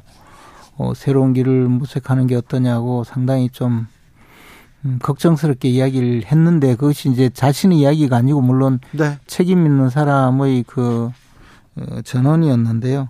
제가 그 40년 지기의 말을 거절할 때 그리고 나서 상당히 좀 마음이 흔들렸죠. 아, 그러나 이제 저에 대한 징계는 사실 뭐 형수한 테 쌍욕을 했다든가 또는 뭐 60억을 먹튀하고 날 잡아봐라 하고 도망갔다든가 뭐 그런 게 아니고 범죄에 연루됐다든가 또는 뭐 당에 굉장한 그 피해를 주는 소송을 한다든가 이런 것이 아니고 네. 찬반 논란이 있는 상태에서 어떤 말을 했다고 해서 네. 징계를 받은 것이기 때문에 또 저에 대한 징계에 반대하는 분들도 많이 계셨어요. 네. 그래서 제가 사실 한 입으로 두 말을 하고 제가 한 그 말을 또 책임지고 사퇴까지 해버리면 그분들에 대한 어떤 예의가 아니고 그분들에게 더 이상 어떤 저의 주장을 할 여지가 없겠다는 생각이 들어서 네. 징계를 감수하고 네. 사퇴하지 않았죠. 그렇습니까? 징계를 감수하고 사퇴하지 않았다. 내년 총선에도 나오시죠? 나올 수 있으면 나오죠. 네. 또 뭐, 최고위원으로서 네. 더군다나 제가 이제 최다 득표를 한 최고위원이고 네. 수석 최고위원입니다. 또 나름대로 역할을 할 수 있는 여지가 있기 때문에 네. 만약에 기회가 주어진다면 뭐 당연히 유권자의 심판을 받으러 출마를 하겠지만 그렇지 않더라도 네. 최고위원으로서 여러 가지 총선에서 역할이 있을 수 있기 때문에 네. 또 그런 역할을 할 수도 있다고 보고요. 지금 예. 뭐 출마하겠다 이런 얘기를 할 수는 없죠. 아무튼 뭐 국민의힘 최고위원으로서 총선에서 그리고 당을 위해서 힘써달라 이렇게 응원하는 사람들 많습니다. 지금 저 게시판에도 많이 올라오고 있습니다. 김재원 최고위원 속보 말씀드리겠습니다. 윤석열 대통령이 한상혁 방통위원장 면직안을 재가했습니다. 한상혁 방통위원장 면직안 재가했습니다. 한 위원장은 앞서서 면직 시 즉각 법적 대응하겠다고 입장을 밝힌 바 있습니다. 이분 임기가 한두 달 남았는데 왜 이렇게 서둘러서 면직까지 할까요? 그런데 그분이 그 방통위원장으로서 네. 여러 가지 불법행위에 연루가 되었다는 그런 확실한 정황이 있고 기소가 되었잖아요. 기소가 되긴 했어요. 확실한 네. 정황인지는 몰라도. 네. 뭐 어쨌든 네. 국무위원이 기소가 되었는데 네.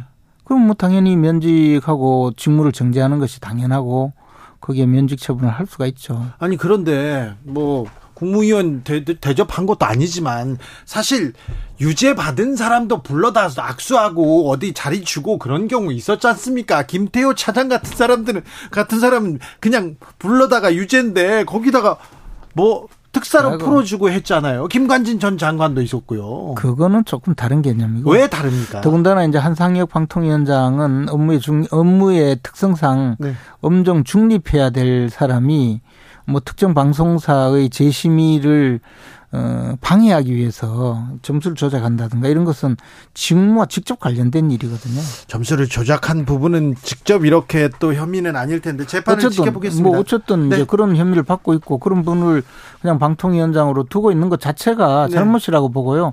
저는 지금 상황이 이런 진지전의 이 양상이 너무 커져서 네.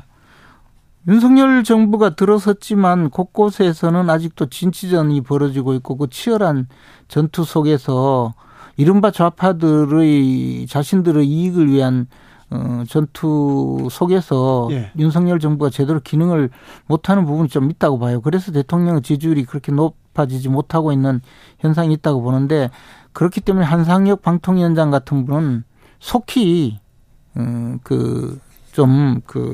물러나도록 하는 것이 맞다고 봅니다. 자, 태영호 최고위원이 이렇게 물러나서요. 새로 지금 최고위원을 한 분 더 뽑는다고 합니다. 그런데 왜 이렇게 조용하죠? 누가 등록했다는 소리도 없고 왜 그러죠? 6명이나 등록했다는데요. 아, 그래요? 예. 그런데 사실 저걸 보면서 최고위원 전당대회에서는 굉장히 열렬하게 선거운동도 하고 또 굉장한 경쟁을 거쳐서 최고위원이 선출이 되었는데 그렇죠. 지난번에 그랬잖아요. 예, 지금 보궐선거이고 예. 또 선거인단 자체가 좀 다르거든요. 네. 전국위원들이고 하니까 아마 출마하려는 분들도 고려해야 될 그런 여지가 많지 않을까. 예. 저는 다만 걱정이 지금 대야 투쟁을 해야 될 상황이거든요. 앞에서 말씀드렸듯이 지금 진지전 상황이 벌어지고 있기 때문에 네. 대야 투쟁을 해야 될 그런 입장에서 최고위원의 역할이 굉장히 중요하고 네. 최고위원들의 전투력도 굉장히 중요한데 네. 너무 총선을 염두에 두고 김기현 대표를 도와서 화력을 구사해야 될 네. 그런 분들이 조금 부족하지 않는가라는 생각입니다. 진지전 대야투쟁에서 이게 화력을 이렇게 화력을 발휘하던 김재원 최고위원은 왜 김기현 후에서 수석 최고위원인데 왜 이렇게 찬밥 신세일까요? 대선 때도 그때는 이준석 대표가 굉장히 사고를 계속 만들고 갈등을 만들 때도 그때 김재원 최고가 큰 역할을 했었잖아요. 지나간 건 다 계산 끝났고. 그래요? 네. 또 제가 이제 징계를 받음으로써 최소한 최고회의에서 발언하거나 의결권을 행사할 기회는 상실되었지만 당분간 네. 그렇지만 저도 저 역할을 계속 할 수 있다고 봅니다. 우리 왜 어릴 때요 가장 인기 있었던 것은 TV를 보면 전 국민이 최고로 인기 있었던 프로그램이 김일 선수가 나온 프로레슬링이었거든요. 아, 그렇죠. 근데 한참 이 링 안에서 막 싸우다가 네. 선수가 링 넘어가서 장외에서 싸우면 그게 정말 쇼킹하고 재밌었어요. 예, 예. 반칙도 있고요. 저도 이제 링 밖으로 나간 최고위원이죠. 아, 그래요? 예. 아, 네. 그러겠네요. 아무튼 김재원이 더 재밌을 수도 있어요. 그렇죠. 김재원이 가만히 있진 않을 거예요. 아마 총선에 큰 변수를 만들어낼 거라고 생각해서 네, 제 흥미롭게 지켜보고 있습니다. 근데 레슬링 선수가 링 밖으로 나가면 네. 막 그때 보면 심지어는요 선수가 감독이나 심판한테 가서도 네. 소리 지르고 하더라고요. 그렇죠. 그리고 좀 흉기 같은 거 숨겨가지고 그러진 않겠죠. 김재원인데. 하여튼 재밌으니까. 네, 알겠어요. 재미를 만들어야죠. 알겠습니다. 재미를 만들겠다. 네, 알겠어요. 네. 민주당은 어떻게 보고 계세요 요새? 민주당이 존재한 지금까지 방식이. 예. 우리 사회에서 도덕 가치를 독점한 양 행세했거든요. 민주화 운동을 했다. 우리들은 예. 민주화 운동을 한 희생과 헌신이 있었죠. 예, 그런 분들이라고 하면서 도덕 가치를 독점한 양 행세했고 그러다 보니까 사실 조국 사태 같은 일도 벌어지고 계속적으로 좀 국민들이 봤을 때 이해할 수 없는 그런 부도덕한 행위도 자신들에게는 너무나 관대하고 자신들 비판하면 그 상대방에 대해서 오히려 공격하는 그런 상황이 반복되었거든요. 윤미향 의원 사건 때도 그랬었고 여러 가지 일이 반복되면서 사실 도덕적 자정 기능이 거의 상실되지 않았는가 생각을 해요. 지금 김남국 의원 사건도 저런 식으로 해결을 하려고 하는 것을 보면 저는 아마 민주당이 이제 스스로 굉장히 스스로의 모순에 빠지지 않았는가. 특히 이제 이재명 대표가 존재하는 한 어떤 형태의 범죄나 불법 행위도 감찰 수밖에 없지 않겠어요? 아니, 이재명 대표는 존재하잖아요. 총선 때까지도 존재하실 거고.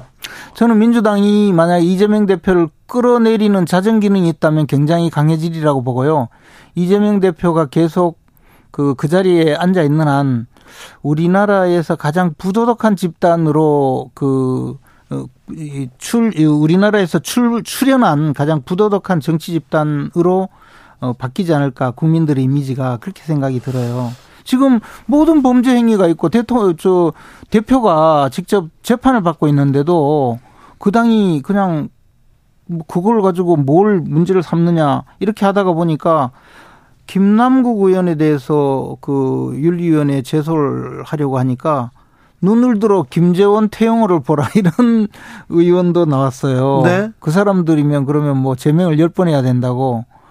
아니 뭐 제가 의원도 아니지만 그러나 제가 무슨 정말 60억 코인을 들고 어디 먹튀하고 날 잡아봐라 이렇게 도망을 갔습니까? 제가 무슨 뭘 했습니까? 60억 코인을 들고 간 건 아니고요. 뭐 어쨌든 네.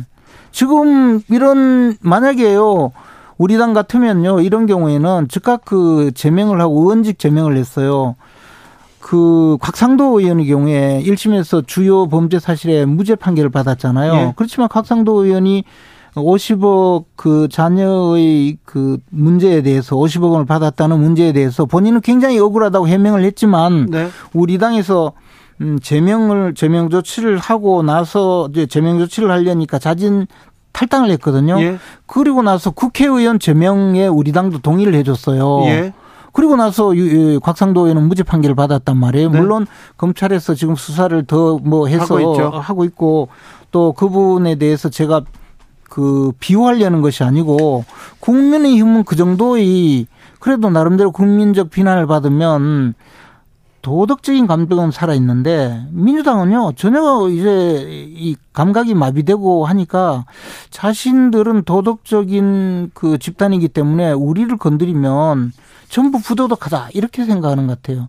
마비가 됐어요 저기는. 자, 전략가이자 국민의힘의 최고의 지금 화력을 보유한 분입니다. 김재원 최고위원이 이렇게 그러면요. 네. 국민의힘 전략상 네. 선거 전략상 이재명 대표가 그대로 있는 게 좋잖아요. 그런데 왜 이재명 대표를 비난할까요? 왜 이재명 대표를 잘못했다고 계속해서 공격할까요? 그냥 두면 되죠. 우리가 그냥 둔다고 네. 민주당 의원들이 뭐 바보도 아니고 저 민주당도 우리나라의 민주 세력의 그 총본산이고 나름대로 오랫동안 예? 정치적으로 이 큰 역할을 해온 그 우리나라의 양대 산맥이거든요. 네? 저는 아무리 민주당이 저렇게 간다고 하더라도 이재명 대표를 끌어내리지 않고 총선까지 가리라고는 생각하지 않아요. 그리고 그렇게 되면 민주당이 굉장히 강해질 거라고 생각합니다. 그렇습니다. 민주당 내에서 분명히 이재명 대표를 끌어내리는 에너지가 작동하리라고 생각합니다. 그렇습니까? 네. 그렇지 않으면 뭐 해보나 마나죠. 뭐. 이재명이 두려운 건 아닙니까? 이재명이 두려운 사람이 누가 있겠어요? 물론 이재명 대표께서 그 뉴질랜드까지 같이 가서 같이 골프도 치고 또 같이 손잡고 사진도 찍고 있던 분을 몰랐다고 하는 그 뻔뻔스러움을 보니까 조금 놀랍긴 놀랍더라고요. 그리고 그 욕설을 퍼붓는 그 음성을 들으니까 놀랍고 아이고, 두렵기는 하던데. 거기서 또 왜 욕설이 나오고 또 뉴질랜드가 나옵니까? 그런데 뭐 정치적으로는 그분이 있는 정당은요. 좀 뭐 그렇게 제대로 굴러갈 수 없다고 보죠. 자, 민주당이 거의 늪에 빠져 있습니다. 돈봉투 의혹이 있었고요, 코인 논란도 있었고요. 거기에 또 뭐 지지자들끼리 해서 개딸 논란도 있고 그렇습니다. 그런데 네. 민주당이 그렇게 늪에서 헤어나오지 못하는데 그렇다고 해서 국민의힘이 대안이다, 국민의힘 잘해봐라 이렇게 생각하는 사람들 별로 없습니다. 그래서 바로 제가 이제 계속 말씀드리는데 우리 사회가 어느새 좌파 정권 기간을 거치면서 어느새 이 진취전의 증상이 너무 심해서 각각의 그 형태의 이 어떤 그 결정권을 가진 사람들은 전혀 다르게 대통령의 이 정치적인 철학이나 정치적인 방향과는 다른 방향으로 작동하는 분들이 많아요. 그래서 아니, 언제까지 전 정권 얘기하실 겁니까? 아니, 전 정권은 문제가 아니고요. 예? 전 정권은 문제가 아니고 정권이 바뀌어도 네. 정권이 바뀐 방향을 실천하지 못하도록 하는 많은 부분이 있기 때문에 저는 사회 곳곳에서 이런 카르텔을 해체하고 자유주의를 확산해 가는 것 예. 그것이 필요하다는 거죠. 예를 들어 선관위에서 자녀를 네. 그냥 채용을 하는 이건 이런 것도 카르텔이에요. 예? 이런 걸 해체해야 돼요. 예, 노조에 예. 가보세요. 예? 노조에도 카르텔이 있어요. 새로 들어간 사람은 그 카르텔에 들어가지 못하면요 아무것도 못해요. 예?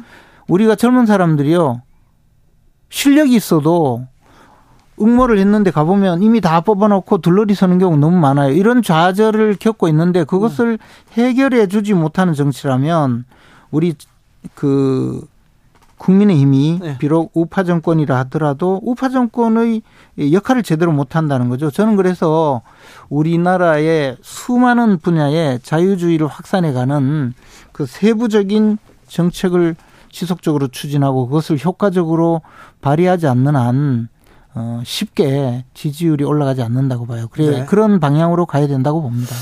아, 대통령이 간호법에 대해서 거부권을 행사했습니다. 오늘 본회의 재투표에서 부결됐습니다. 그래서 네. 최종 폐기됐습니다. 네. 노란 봉투법이 있고요. 네. 양국법이 있었고요. 예. 이렇게 예. 국회에서 올린 거를 대통령이 이렇게 거부권하고 그러면서 여야가 계속 대치하면 이거 정치공학적으로 정부 여당한테 유리한 겁니까? 유리하든 불리하든 문제가 아니고 그런 좋은 법인데 왜 문재인 정권에서는 만들지 않았느냐 그렇게 비판하잖아요. 저는 양곡법도 그렇고 간호법도 그렇고 노란봉투법도 마찬가지.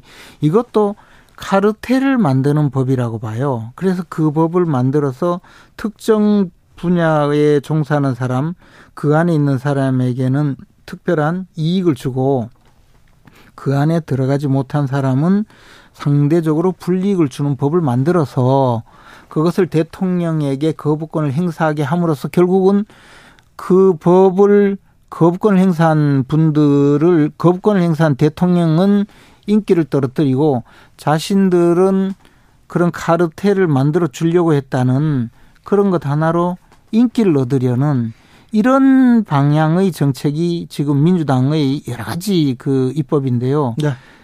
이런 것은 정말 그 잘못된 것이죠. 저는 대통령의 거부권 행사는 틀림없이 올바른 방향이고 그것을 통해서 우리 사회 전체가 자유주의 누구든지 능력 있고 노력을 하면 그만큼 보상을 받도록 해야 되는데 지금 민주당이나 좌파 정권들이 해온 것은 자신들의 카르텔을 만들어서 그 안에 있는 사람들을 보호하고 그분들에게 절대적인 지지를 얻으려는 그런 방식으로 계속해 왔어요.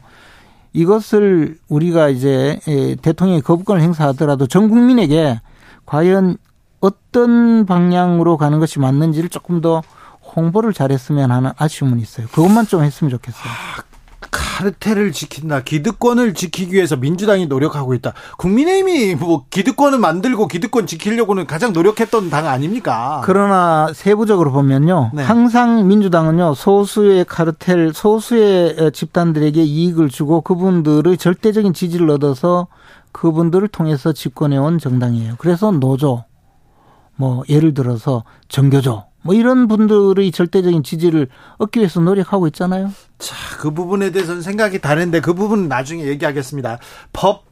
법을 공부하신 분으로 표현의 자유, 집회 시위의 자유 이거 존중돼야 되는데 표현의 자유를 정말 존중해야 돼요. 예. 특히 징계하면 안 돼요. 어떻게 해요? 아, 네네. 최고위원 징계하면 안 된다는 얘기구나. 네, 알겠습니다. 훅 들어와가지고 깜짝 놀랐어요. 자, 집회 결사의 자유에 대해서도, 이거 경찰청에서 이렇게 나서서, 이거 위헌적이다, 위법적이다, 이런 비판이 있습니다. 불법 시위인지 아닌지 어떻게 알아요? 그건 뭐 법에 잘 나와 있으니까. 네. 네, 법에 세세하게 규정이 되어 있으니까 경찰이 잘 판단을 하겠죠. 그리고 요즘은요, 경찰도 어지간한 네. 그 조금이라도 무리한 법 집행을 하지 않으려고 해요, 오히려. 그래야죠. 네, 실제로 그래요. 그래요? 예. 네. 그래서 지금 말씀하신 대로 무슨 경찰이 강력한 법 집행을 한다고 해서 무리하게 집회 시위를 못하게 하거나 그런 일은 없을 거예요. 아, 그럴까요? 네. 우려하는 사람들 많다니까요. 아니, 우리나라 시위대 얼마나 평화적이에요, 사실. 그렇잖아요. 그렇죠. 예, 외국 나가서 많이 보셨잖아요. 네. 그런데 그런데 우리나라 경찰이 조금의 예를 들어 폴리스 라인을 넘어와도 네. 외국처럼 수갑 채우거나 하지는 않죠. 네네, 알겠어요. 자, 대통령 부부가 TV 동물농장에 나왔더라고요. 근데 그걸 가지고도 갑론을박이 있습니다. 이 부분은 어떻게 보십니까? 대통령께서 조금 더 국민에게 다가가기 위해서 많이 노력을 하는데 앞으로도 그런 여러 가지 노력을 좀 하는 것은 좋은 일이죠. 또 과거에 다른 대통령들도 사실 그런 역할을 좀 많이 했었고, 다만 윤석열 대통령은 그동안에 도스태핑을 했기 때문에 그런 어떤 출연이 조금 부족했던 것 같은데 네. 앞으로 국민들과 대면을 좀 늘리는 것이 좋지 않을까 생각해요. 대면을 늘리는 게 네, 알겠어요. 그런데요, 좀 뜬금없다는 지적도 있는데, 근데 우길기 휘날리면서 일본 자위대함이 부산항 들어온 거에 대해서는 국민 감정 좋지 않습니다. 그래서 그 부분에 대해서는 여러 가지 논란이 있는데, 하태경 의원은 그 욕먹을 각오를 하고, 네. 우길기는 전 세계적으로 공인을 받았다 그런 말씀을 하셨던데요. 어쨌든 이게 이제 국민의 감정 문제, 그리고 네. 또, 일본의 어떤 군사적 위상 문제, 또 우리가 일본과 앞으로 어느 정도 협의를 해야 되는가, 협조를 해야 되는가, 이런 문제하고 아주 복합적으로 좀 결부가 되어 있는 것 같아요. 복합적으로 결부되어 있는데, 한일 정상회담도 그렇고 계속해서 일본한테만 이렇게 일본의 마음을 살려고 노력하는 것 같아요, 이 정부는. 우리가 또 받아낼 게 많이 있겠죠. 그럴까요? 당연히 이제 예를 들어 화이트리스트를 우리 정부에도, 우리나라에도 화이트리스트를 다시 적용했다든지 이런 것은 사실 무역상으로 굉장히 이익이 있기 때문에 저는 그런 면에서 아마 보이지 않는 실리를 많이 챙기지 않을까 생각합니다. 너무 보이지 않아가지고 좀 보여주세요. 일단 사업하는 분들이 네. 국제 경쟁력을 높일 수 있다면 그것만 해도 대단한 일이죠. 여기까지 들을까요? 네. 또 뵙겠습니다. 네. 김재원 국민의힘 최고위원이었습니다. 교통정보센터 다녀오겠습니다. 이현 씨.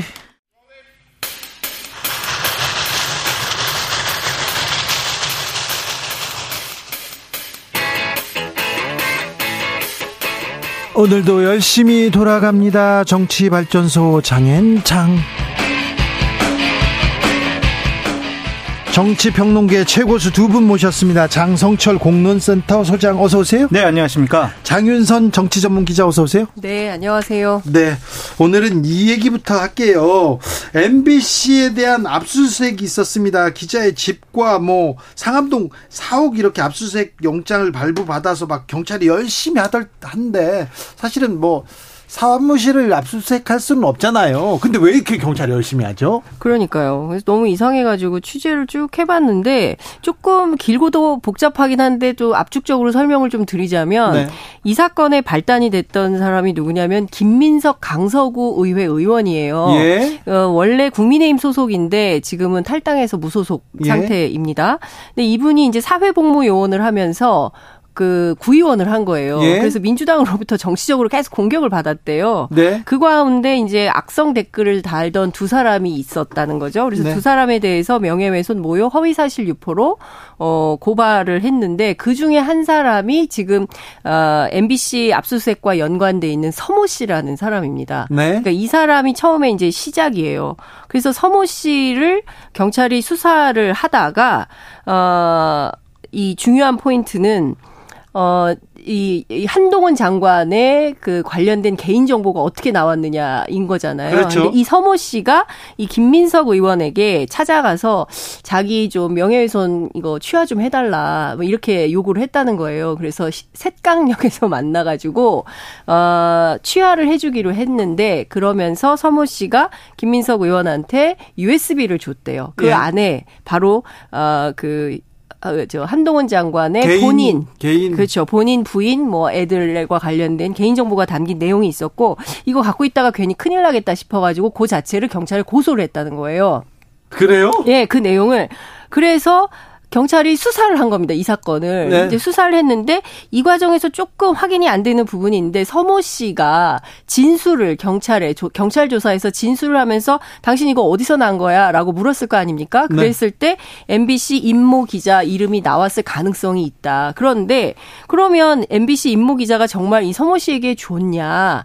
이게 확인이 돼야 되는 거잖아요. 인과 관계가. 네. 근데 그게 확인이 좀 안 되고 있습니다. 그냥 아니에요? 예, MBC에 제가 취재를 해보니까 압수수색 영장에는 열린공감 TV 기자에게 전달을 했다. 이렇게 되어 있대요. MBC 기자가 열린공감 TV 기자에게 줬다라고 되어 있다. 근데 이 MBC 기자는 누군지 모르는 사람이다라는 거예요. 이 땡땡땡 씨가. 모른다고요? 근데 이 서모 씨의 정체가 중요한데 이 서모 씨가 열린공감 TV, 그러니까 지금 더 탐사라는 매체로 바뀌었는데 그 전에 있었던 열린공감 TV에서 6개월 정도 일한 경력이 있답니다. 그런데 이 임모 기자하고는 일면식이 없는 이런 상황인 거예요. 그런데 이것만 가지고 MBC 본사, 국회 사무처, 경찰하고 노동조합이 오늘 1시간 정도 대치하면서 막 압수수색을 했거든요. 그러면서 기자의 휴대전화, 문서 등등을 확보해 갔고 실제로 회사에 들어가서는 기자 책상만 확인하고 실제로 압수품은 없었다는 거거든요.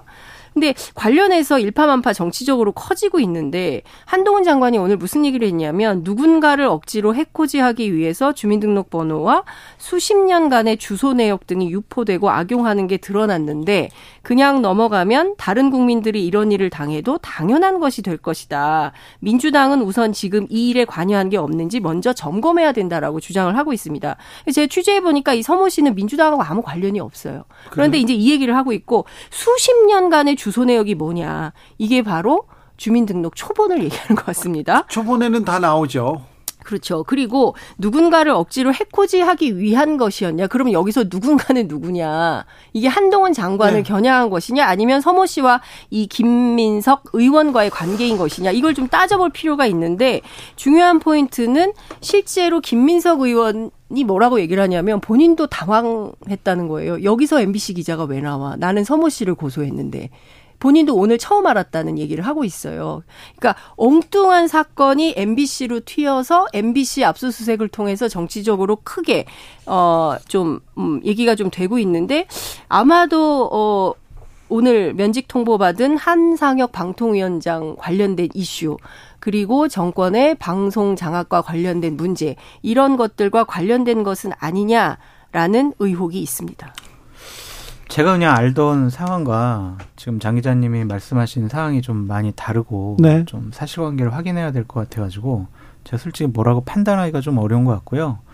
장 기자님 말씀이 맞다면은 정당한 법집행인가라는 의혹도 들고 예. 한동훈 법무부 장관 얘기가 맞다면 당연히 보호되어야 할 사생활이 외부로 나간 거잖아요. 그럼 문제가 있는 거죠. 개인정보 유출 이 부분은 엄격하게 처벌 받을 사항입니다. 근데 그거와 네. 지금 사건의 본질은 조금 다른 문제로 그렇습니다. 지금 흘러가네요. 그러니까요. 그러니까 장 기자님 말씀이 맞다면 내일 뭐 또 언론에서 후속 취재 보도를 하겠죠. 네. 그 상황을 보고 좀 판단해야 될 것 같습니다. 네. 아무튼 윤석열 정부 들어가지고요. MBC를 윤석열 정부가 편애하시는 것 같아요. 이렇게 막 몰아붙이고 그러면요. MBC 시청률 막 올라가고 신뢰도 막 올라갑니다. 그러니까요. 아이고 불만이에요. 예, 지금 청취율 1위, TV 시청률 1위. 아유, 왜 그런 소리 하지 마세요. KBS는 분발해라. 아니, 공영방송 KBS는 분발해라. 막 이런 얘기를 하게 되는 건데요. 아유, 불만입니다. 그러니까 이거 공교롭게도 이 기자가 바이든 날리면 리포트를 한 기자라는 거 아니에요. 그래서 고발당한 기자라면서. 기자라는 거잖아요. 그러니까 여러 가지가 복잡하게 얽혀 있는데 오늘 상황을 종합을 해보면 어쩌면 MBC와 이 사건은 별건일 수 있겠다. 그것이 네. 김민석 강서구 의회 의원의 입으로 확인이 된다. 여기서 MBC 기자가 왜 나오죠? 저도 놀랐어요. 오늘 MBC 기자 얘기는 저도 처음 들었어요. 이런 얘기를 한단 말이죠. 장 기자님 말씀이 맞다면 법원에서 그렇게 왜 영장을 내줬을까요? 영장을 왜 내줬을까요? 근데 관련된 내용이 한동훈 장관의 가족들의 주민등록 초본이 그 뒷번호 삭제를 네. 원래 하는데 인사청문 자료는 뒷번호 삭제 없이 다 공개가 되잖아요. 그런데 그 부분을 내용들. MBC 기자가 혹시 가져다가 누굴 주었습니까? 그렇지 그러니까 않다면 영장 확인이 돼야 되는 것 같아요. 그렇지 않다면 영장이 나왔을 가능성이 그러니까 영장에는 네. 압수수색 영장에는 이 열린공감 TV 기자에게 전달한 의혹이 적시가 돼 있다는 거죠. 실제로는. 근데 이 기자는 관련돼서 이 사람은 내가 모르는 사람이다. 내가 이 사람한테 전달한 적이 없다라는 입장을 밝히고 있는 것 같습니다. 그래서 지금 이 MBC 임모 기자가 제일 당황해하고 황당해하고 있다는 거예요. 왜 내가 여기에 엮이는지 이유를 알 수가 없다. 이런 주장을 하고 있다고 합니다. 그러니까 관련된 내용을 조금 더 꼼꼼하게 우리 기자들이 취재해서 확인해서 기사를 쓸 필요가 있겠다는 생각이 듭니다. 지난번에 한동훈 장관 집 앞에 찾아간 그 기자들이 있었는데 그 사람들이 아마 어떤 정보를 그 주민등록 초본이나 등본을 보고 그걸 확인해서 갔을 수 있는데 네. 그 부분에서 이렇게 MBC 기자가 지금 툭 튀어나온 거네요. 그렇습니다. 아무튼 개인 정보를 누구한테 주지 않습니까? 기자한테 주잖아요. 이거 큰일 납니다. 아, 그럼요. 이건 큰일 납니다. 자, 그거 부분에 대해서는 좀 차치하고서라도 MBC 기자가 왜 나왔을까 이 얘기는 조금 고민이 되는 대목입니다. SBS TV 동물농장에 윤석열 대통령이 툭 나왔어요. 네. 그러자 또 갑론을박이 막 와글와글 이어집니다. 그러니까 그런 예능 프로그램에 대통령이 나간 것에 대해서 네. 국민들이 이제 진영으로 좀 갈려서 지금 상당히 논란이 되고 있는 부분 현실이 참 서글프다라고 좀 말씀드리고 싶고 뭐 야당 쪽 지도자들도 뭐 SBS의 집사부 일체라든지 동상이몽이라든지 예전에 나왔죠? 네, 뭐 부부로 출연하시고 또 국민들께서 그 소프트한 행동 네? 그리고 친근한 뭐 말 이런 것 때문에 호감도가 많이 높아졌거든요. 그렇다고 뭐 보수 우파 쪽에 있는 분들이 막 그거 폐지해라 왜 그 사람만 출연시키냐 막 이러지 않았었거든요. 그래서 조금 좀 예능은 예능으로 봐주시면 좋지 않았을까라는 좀 생각이 드는데 저는 대통령 부부의 그 출연에 다른 생각이 있어요. 어떤 생각이요? 뭐냐면 우리나라가 저출산 국가잖아요. 네. 반려견 많이 키우신단 말이에요. 네. 지금 애를 안 낳고 반려견 키우시는 분들, 독신자들도 반려견 많이 키우는데 자칫 잘못하면 국민들에게 애를 안 낳고 저런 반려견들과 함께 사는 게 행복할 수도 있겠다. 그러한 이미지를 주지 않을까라는 좀 생각이 들어요. 그래서 네? 대통령께서 그 뭐 다른 아픔이 있긴 하지만 조금 좀 아이들과 함께하는 그런 모습을 좀 많이 보여주시면 어떨까 그런 생각이 좀 들더라고요. 최근에 대통령실에 올라온 사진 뉴스들 보면 어린이들과 대통령이 네. 직접 촬영한 사진들이 있는데 굉장히 밝아요. 네. 대통령 그 표정이 취임 이후 제일 밝은 것 같다는 제 느낌이 좀 들었거든요. 그러니까 아이들을 좋아하시는 것 같아요. 네. 아이들, 동물 뭐 이런 되게 좋아하는 것 같은데 저는 그 출연할 수 있죠. 그리고 어쨌든 김건희 여사도 또 윤석열 대통령도 반려견들과 함께 생활하기 때문에 동물권 보호에 대해서 그 누구보다 적극적인 관심을 갖고 있을 거라고 생각하고 그걸 누가 탓하겠습니까? 예? 중요한 것은 그게 아니라 현안이 굉장히 많잖아요. 외교 현안, 경제 현안, 안보 현안, 현안들이 굉장히 많은데 그 현안에 대해서 공무원, 공직자로서 당연히 국민들 앞에 서서 국민들이 묻고 그 답변할 의무가 있거든요. 근데 그것은 논외로 치고 이렇게 홍보 수단으로 어떤 예능 프로그램을 활용하는 듯한 인상을 주는 것은 저는 잘못된 것이 아닌가. 그러니까 뭐 다른 것들도 다 하면서 이것도 하고 그럼 좋다고 생각해요. 6월 1일 날 기자 간담회 회견하신다고 하니까. 아니 그러니까 이렇게 띄엄띄엄 할 것이 아니라 지금 도어 스태핑도 안 한 지가 오래됐고 11월 이후에 한 번도 안 했고요. 그리고 100일 기자회견 이후에 한 번도 기자들하고 안 만나고 전부 외신들을 통해서 주로. 외신 기자는 많이 만났습니다. 네. 외신 기자 인터뷰를 하면서 우리 기자들은 안 만나고 있는 거 아닙니까? 그러니까 우리 기자들을 만나달라는 어떤 읍소가 아니라 네. 기자는 국민을 대신해서 질문하는 직업인 사람들이잖아요. 그러니까 뭐 기자를 대접해달라, 뭐 기자를 뭐 어떻게 해달라, 이게 아니라 기자들을 통해서 국민들이 궁금하고 알고 싶은 것에 대해서 공직자로서 우리 국민들이 뽑은 분 아닙니까? 그러니까 국민들을 대신해서 대통령을 하고 있단 말이에요. 그럼 그 직분에 걸맞는 자기 역할을 좀 해주시라, 이런 말씀을 드리는 겁니다. 장 기자님 지적이 타당한 부분들이 있어요. 그럼에도 불구하고 그냥 예능 쪽에 출연을 잠깐 하신 걸 갖고 조금 과한 비판을 하는 것도 좀 문제가 있지 않을까라는 생각이 들어요. 지금 우리 사회가 정치를 바라보는, 윤석열 대통령을 바라보는 시각이 그렇습니다. 네. 나오면 그냥 쩍 갈라집니다. 물론 이재명 대표에 대한 시각도 그렇죠. 그런데 아. 그러니까 저는 그럴수록 더욱더 국민들이, 반대편에 있는 국민들이 궁금해하고 알고 싶어하는 것들을 더 적극적으로, 더 겸손한 자세로, 아 그러셨구나, 궁금하셨구나, 알려드릴게요, 말씀드릴게요, 해명할게요, 해석해드릴게요, 적극적으로 하면 누가 뭐라고 하겠습니까? 오히려 지지율이 더 올라갈 거예요. 그런데 어떻게 보면 한 편의 대통령, 한 편을 무찌르는 어떤 대상화되는 사람들로 하니까 국민들로부터 비판이 계속 나오는 게 아닌가 싶어요. 6월 초에 있을 기자회견을 통해서 그러한 움직임들이 조금 더 적극적으로 됐으면 좋겠다. 6월 중에 기자회견을 한다고 하는데 여기에서 또 기자들이 또 국민들이 궁금해하는 걸 좀 잘 묻고 허심탄회하게 또 대답하는 그런 기회를 가졌으면 합니다. 많이 궁금해하는 건 맞습니다. 자.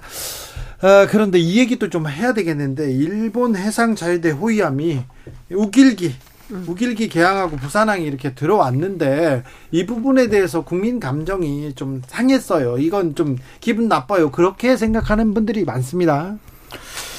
그렇죠. 받아들이기가 어렵죠. 쉽지 않죠. 네, 그 우길기 닮은 자위함기. 뭘 닮아요? 거의 비슷하지. 그거 펄럭이면 거의 똑같아요. 위치만 조금 다르죠. 각도랑 위치가 좀 약간요. 조금 다르죠. 네, 알겠어요. 그게 뭐 공국주의, 제국주의 상징 아니겠어요? 예? 그 피해를 당한 당사자, 우리 선조들 아니에요. 네. 그러니까 그걸 우리가 당연히 다른 의미로 받아들일 수밖에 없다라고 좀 말씀을 드리고 싶은데, 근데 하태경 의원이 이게 인공기를 걸어도 우리 사회가 어느 정도 용인하는 분위기, 마찬가지로 우길기하고 화해할 때가 됐다, 이렇게 얘기했는데 하태경 의원한테 한마디 하고 싶어요. 네. 당신이나 화해해라. 나는 화해 안 한다. 그렇게 말씀드리고 싶습니다. 아니 근데 저는 좀 이런 생각이 좀 들어요. 그러니까 제가 댓글을 보다가 너무 웃겨가지고, 국민 통합도 못하면서 세계적인 지도자 나셨다, 뭐 이런 제 댓글이 달렸던데, 인공기에 대해서, 북한에 대해서 어떤 거부감, 비호감도가 있잖아요. 예. 특히 청년층들이 그런 게 굉장히 심하지 않습니까? 그리고 우길기에 대해서도 마찬가지인 거죠. 그러니까 국민들이 해소되지 않는 불편한 감정들이 있는데, 아니 뭐 인공기에 대해서도 뭐 이미 다 허락이 됐다라고 하지만 엄연하게 국가보안법 7조에 해당이 돼요. 7년 이하의 징역을 받게 됩니다. 이거 갖고만 있어도. 근데 이런 문제들에 대해서 전혀 간과한 채, 아이 뭐 이게 괜찮은 거 아니에요라는 식으로 말하는 것에 대해서는 국민들이 동의하기가 굉장히 어렵고, 왜 이런 발언을 해서 오히려 논란을 만들고 빈축을 사는지 저는 좀 그건 이해가 안 되더라고요. 지나갈 일인데 또 이슈가 커졌어요. 그래가지고 왜 국민의힘과 윤석열 정부는 일본 정부나 일본 국민 입장에서 이렇게 잘 이해해주면서 우리 국민은 왜 이렇게 쳐다보지도 않고 생각도 안 해주나, 이런 얘기가 계속되는 거는 조금 좀 주목해 봐야 될 대목입니다. 국민의힘 입장에서는요. 그러니까 일본 우길기하고 화해하지 말고 저랑 화해하셔가지고 저를 좀 빨간색으로. 일본하고는 화해해도 장성철하고는 화해 못하겠다잖아요. 왜요? 제가 뭘 잘못했는데요? 그러게요. 예. 저도 이해가 옛날에 학교에서 그 NL들 집회하면 PD들이 와가지고 막 회방 놓으면 차라리 전두환만 노태우가 낫다, 막 이렇게 얘기하는 사람들이 있었어요. 그런 것들이 포함되는 거예요. 김재원 최고위원도 왜 나를 미워하는지 다 이해가 안 돼요, 막 그러더라고요.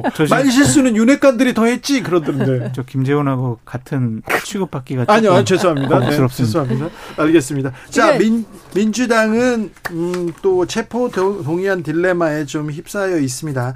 돈봉투 의혹 사건이 마구 굴러갑니다. 네. 어쨌든 6월 12일 있을 그 본회의에서 두 분에 대해서 어떻게 될 거냐, 윤관석, 이성만. 네. 가결 분위기가 높아요. 아, 그래요? 분은 아니다. 네. 그러니까 제가 취재한 의원들 중에는 압도적 가결 이런 표현을 쓰는 사람도 있습니다. 지금 부결 이렇게 얘기하기가 민주당에서는 좀 쉽지 않다 그런 얘기 계속 예. 나옵니다.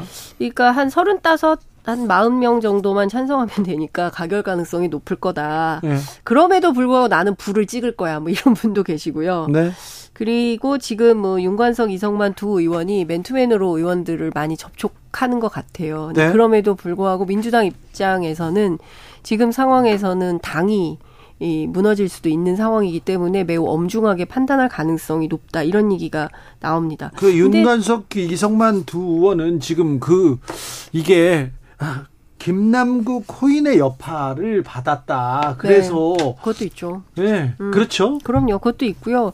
근데 민주당 안에 이런 것도 있어요. 그 다음은 누가 될까? 혹시 네. 나는 아닐까? 네. 이런 위기감과 공포감이 있는 것도 사실입니다. 근데 국민들이 두 분에 대해서는 상당히 질타하는 분위기가 많고 잘못했다라고 판정을 많이 내리고 계시잖아요. 네. 그래서 민주당 의원들이 국민의 눈높이와 상식에 맞는 결정을 하시는 게 맞다. 안 그러면은 지지율 더 떨어질 수가 있고 비호감도는 더 높아질 수가 있다라고 말씀을 드려요. 거창하게 혁신위원회를 구성을 해서 자, 우리 당 이렇게 혁신할게요. 이거보다는 이렇게 국민들이 먼저 판단하는 부분에 대해서 상식적인 결정을 내리시는 것이 옳다라고 말씀을 드립니다. 결국에는 지지율이 말해줄 것 같아요. 뭐 6월 10일 날 그쯤에서 민주당 지지율이 막 올라가면은 아마 의원들이 좀 다른 생각도 가질 수 있겠지만 지지율이 좀 안 좋거나 떨어지게 된다면 야, 큰일 났다. 이거 우리 국민의 상식적인 눈높이에 맞는 결정해야 된다라고 생각할 것 같습니다. 그래서 저도 가결돼야 하고 가결될 것으로 분석을 하고 예측을 합니다. 그런데 또 민주당은 또 하나의 숙제가 생겼는데 왜 이 문제가 여기 강성 지지자 개딸을 두고 왜 당내 갈등이 다시 촉발되는지, 왜 김남국 얘기에서 이 개딸로 오고 또 돈봉투에서 왜 개딸로 넘어오는지. 근데 그 부분에 대해서 그 사선 의원 중에 안규백 의원이라고 네. 있어요. 이분이 저한테 무슨 얘기를 하냐면, 아니 지금 이분은 뭐 친명도 비명도 아니라고 본인 주장을 합니다. 그 지금 뭐 수만 명이 몰려다니면서 누군가를 린치하고 있는 게 아니지 않냐. 그 제명인의 마을 도대체 몇 명인지는 모르겠지만 이 사람들 때문에 신경 쓰여서 정치 못할 수준이냐. 지금 민주당 그건 아니지 않냐. 지금 당장 우길기 앞세운 자위대 호위함이 부산항에 입항을 하고 또 북한이 정찰 위성을 쏘고 그리고 후쿠시마 오염수 문제가 있고 그리고 뭐 지금 경제 상황도 매우 엄중하고 안 좋은데 이 상황에서 이 문제를 가지고 막 내부에서 다투고 이거를 정치 쟁점화하는 것이 민주당에게 도움이 되느냐. 왜 이런 방식으로 하는지 모르겠다라고 중진들은 문제 제기를 하고 있어요. 그런데 라디오 인터뷰에 나와서 몇몇 의원들이 계속 제명인의 마을 얘기를 하고 있어요. 이장직 내려놔라. 그러면 이 얘기를 합니다. 아니 그러면 이재명 대표가 제명인의 마을 이장직 내려놓으면 그다음부터 뭐 절연하면 그다음부터 뭐 민주당이 엄청 정치가 잘 될 거냐? 그렇지 않다는 거예요. 근데 이런 방식으로 하는 것이 옳지 않다. 근데 왜 이게 안 되냐? 정무 판단이 잘 안 된다. 그러면서 사무총장 문제를 또 얘기하는 분들이 계십니다. 근데 이재명 당대표가 그 끈을 놓지 않으려고 하는 것 같아요. 나를 옹호해주는 강력한 지지그룹인 네. 개딸들이 만약 없다면 나는 내 당내에서의 권위와 리더십은 상당히 허약할 수밖에 없어. 그래서 나를 공격하는 비명계 의원들을 대신해서 싸워주는 개딸들과 또한 뭐 제명인의 마을에 계시는 지지자분들과 나는 절연할 수 없어라고 생각하는 것 같아요. 그 일견 타당하다고 보여져요. 그렇죠. 아, 그러니까 이분들이 코어 그룹인 거예요. 이재명 대표 입장에서 볼 때는. 그렇죠. 그 뭐 한 통상 뭐 민주당 뭐 무슨 당원 굉장히 많다고 하지만 한 100만 잡는 것 같아요. 그러면 이분들이 흔들리면 내년 총선에서 민주당 굉장히 어려울 수 있다고 판단을 해요. 그래서 그런 것 때문에 이러지도 저러지도 못하는 측면은 있는 거죠. 그래서 뭐 문제가 되는 이슈마다 뭐 제명 처리도 하고 뭐 무슨 당 내부에서 징계도 하면서 가야 되는 것이지 이분들 집단 전체를 빼놓고 뭘 한다 이런 생각은 민주당 지도부가 안 하고 있는 것 같습니다. 그러니까 지지자분들에게 좀 말씀드리고 싶은 건 뭐냐면 내가 좋아하는 정치인 지도자 막 응원하시고 네. 그 사람들 어려움에 처음에는 옹호하세요. 네. 그런데 네. 그 내가 좋아하는 사람에게 다른 얘기 한다고 그래서 네. 돌격 앞으로 처단하자. 욕하면 안 돼요. 그러니까 저도 그게 문제인 것 같아요. 욕하면 그러면 지지하는 분 욕 먹이는 겁니다. 아니, 그럼요. 네. 자, 그 지지자들을 앞장 세워서 정치하는 의원이 있고 그리고 그 사람들을 반대하는 의원들이 그분들이 좀 문제지 그 지지자들한테 이렇게 돌을 던질 일은 아닌 것 같아요. 그런데 그렇죠. 지금 계속해서 여기에서 싸움이 붙습니다. 그거 민주당한테는 굉장히 좀 좋지 않아요? 제가 먼저 말씀드리면 나쁘죠. 우리가 이제 어디 경기장에 가잖아요. 그러면 양쪽 응원단이 나눠가지고 막 내가 좋아하는 팀을 막 응원하잖아요. 네. 그걸 보면 우린 기분이 좋잖아요. 네. 근데 응원단이 서로 상대 진영을 향해가지고 막 야유하고 뭐 던지고 이러면은 그 경기장 난장판 될 거 아니겠습니까? 그렇죠. 야유까지는 그런데 돌 던지고 거기에 무기 던지고 그러면 안 되거든요. 그럼요. 아니, 싸움도 나고 그러잖아요. 네. 아유, 그러니까 안 그러셨으면 네. 좋겠어요. 네. 그러니까 저도 그 문화를 바꾸는 게 진짜 중요할 것 같아요. 그러니까 긍정의 에너지를 가지고 그 정치인이 잘 정치를 할 수 있도록 뒷받침 하는 방식으로 존중과 배려를 바탕으로 이 팬덤을 가져간다고 한다면 국민의힘도 아 우리도 저런 거 좀 있었으면 좋겠다 이렇게 생각할 거예요. 근데 팬덤 그 자체 문제가 아니라 상대방을 향해서 네. 끊임없이 비판하고 뭐 그만둬라 어쩌라 이런 얘기를 하니까 네. 이게 파장이 커지는 것 같습니다. 아, 그러니까 근데 민주당은 여기서 빨리 벗어나야 될 텐데 못 벗어나요. 왜 이 얘기만 하고 있을까? 못 벗어나요. 조기숙 그러니까, 교수는 네, 조기숙 네, 교수는 네. 노사무하고 개딸들은 아예 다르다 이렇게 얘기하던데.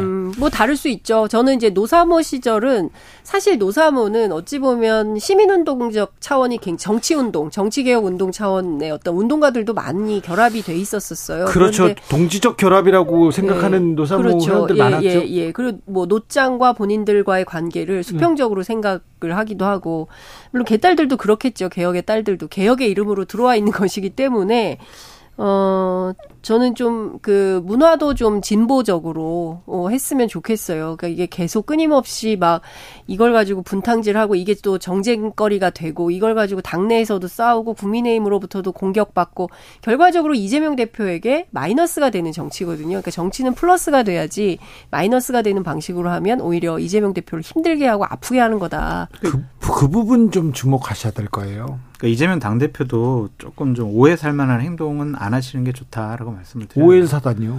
자제령 내리고 수박 드시고 그러면 지지자들은 야 봐라 우리 지도자가 수박을 공격하라는 신호를 줬다. 자 깃발 앞으로 막 이럴 거 아니에요. 그러면 이제 수박 농가가 힘들어요. 수박 농민들이 힘들어요. 아, 그래서 네. 그런 논란이 생기면 네. 어려우니까. 그 정치인들은 수박 드지 마시고 참외만 드시고 안 돼요. 성주 참외만 잘 팔리면 안 되고 다른 아니, 그러니까 수박도 농담처럼 얘기했지만은 네. 그런 게 그냥 우스갯소리로 다른 의미로 다른 신호로 받아들일 수가 있단 말이에요. 그렇죠. 그래서 안 그러시는 게 좋아요. 저는 그런 거 되게 중요하다고 생각해요. 정치인들은 옷 하나 입는 거, 뭐 먹는 것, 마시는 것, 움직이는 것 모든 게 다 정치 행위에 해당되기 때문에. 좀 안 보이는 데서 많이 드시는 걸로 그랬으면 좋겠습니다. 자, 이 논란은 안 하시네요. 이 논란은 벗어나야 되는데 민주당에서 민주당은 뭐 악재가 계속되고 있습니다. 그리고 또 검찰 수사도 이어질 거고요. 또 코인 수사는 좀 시간이 걸려서 그렇지만 절대 끝나지 않을 거고요. 그런데 이재명 당대표가 제대로 된 리더십을 발휘하고 있느냐 이 부분은 분명히 문제를 짚고 넘어가야 한다라고 말씀을 드려요. 뭐 돈봉투 사건이라든지 김남국 의원 사건과 관련해서 그냥 본인들이 자진 탈당하기 전까지는 당 최고 지도자, 당대표로서 어떤 결정을 내리지 못했어요. 그냥 쳐다만 보고 자진 탈당했구나 이런 상황이었거든요. 혁신이 뭐 설치 문제도 그렇습니다. 지금 계속 누가 하네 마네 권한이 뭐네 마네 위원은 누가 하네 마네 계속 이 논란 가지고 지금 며칠째 이러고 있잖아요. 그러면 과연 제대로 된 결정을 할 수 있는 지도력을 갖고 있는 분이냐 그런 의심까지 받을 수밖에 없어요. 근데 지금 뭐 여야 공이 그런 것 같아요. 민주당도 그렇고 물타기? 국민의힘도 그렇고 비슷한 처지인 것 같은데 네. 뭐 윤석열 대통령 관심이 없다면서요. 김기현 지도부에. 김기현 당대표는 어디 갔어요? 이재명 당대표 리더십에 대해서 얘기하고 그러니까 있는데 지금. 이재명 당대표의 리더십에 대해서는 계속 얘기를 하고 있는데 잘 안 끝나요. 그러니까 저는 양당 공이 뭐 TV 토론 한다면서요. 양 대표 안 한대요? 도루또 파토 났어요? 네. 아, 한다고 그랬는데 방금 전까지. 그래요? 안 할 것 같아요. 네. 서로 이제 핑퐁 게임인데 예. 이제 민주당에서는 이거 하면은 우리가 정치적인 현안 문제에 대해서는 불리한 게 많은데 이거 정책만 하자. 이렇게 국민의힘이 받지 못할 안을 던진 거예요. 국민의힘으로서는 당연히 안 받죠. 정책도 하고 돈복두 사건, 김남국 고인 사건 이런 거 다 해야지. 이런 입장인 것 같은데 제가 확인한 바로는 김기현 대표가 되게 반기고 좋아하고 자신의 대선 행보의 일환으로 이번 TV토론을 생각하고 있다는 얘기까지 지도부 관계자가 전해주던데 민주당 입장에서도 되게 좋아해요. 이재명 대표가 마다할 사람이 아니잖아요. 그리고 TV토론은 이재명 대표가 굉장히 좋아하는데 어쨌든 지켜보시죠. 핵심 관계자가 안 할 것 같으면 안 하는 것일 수도 있어요. 근데 내부에서는 이거 왜 하냐. 김기현 대표 왜 하냐. 이상한 수를 뒀다라고 비판적으로 그 주변에서는 얘기가 나오긴 합니다. 이거 하지 말아야 된다. 예. 참모들이 반대하고 있어요. 김기현 대표는 원하는데 참모들이 반대하고 있는 걸로 알고 있어요. 득점 포인트가 별로 없어요. 예. 이거 해봐야 이재명 대표만 좋다. 그래요? 그리고 어떠한 용산과 동떨어진 아니면 예. 용산을 이끌어갈 그런 이슈 아니면은 그러한 리더십이 있다고 보여지기가 김기현은 어디 갔냐 지금 네. 출범 몇 달 됐는데 어디 사라졌어요. 아니, 그래도 안정적으로 네. 지금 당을 관리하고 있잖아요. 재밌는 거는 이번 TV토론 김기현 대표가 항상 용산에 도장받고 나오니까 이번에도 용산에 도장받고 나온 거 아니냐라고 기자들이 물었더니 전혀 아니다. 창성철 용산과 당윤선. 무관하다. 감사합니다 두 분. 감사합니다. 네, 고맙습니다.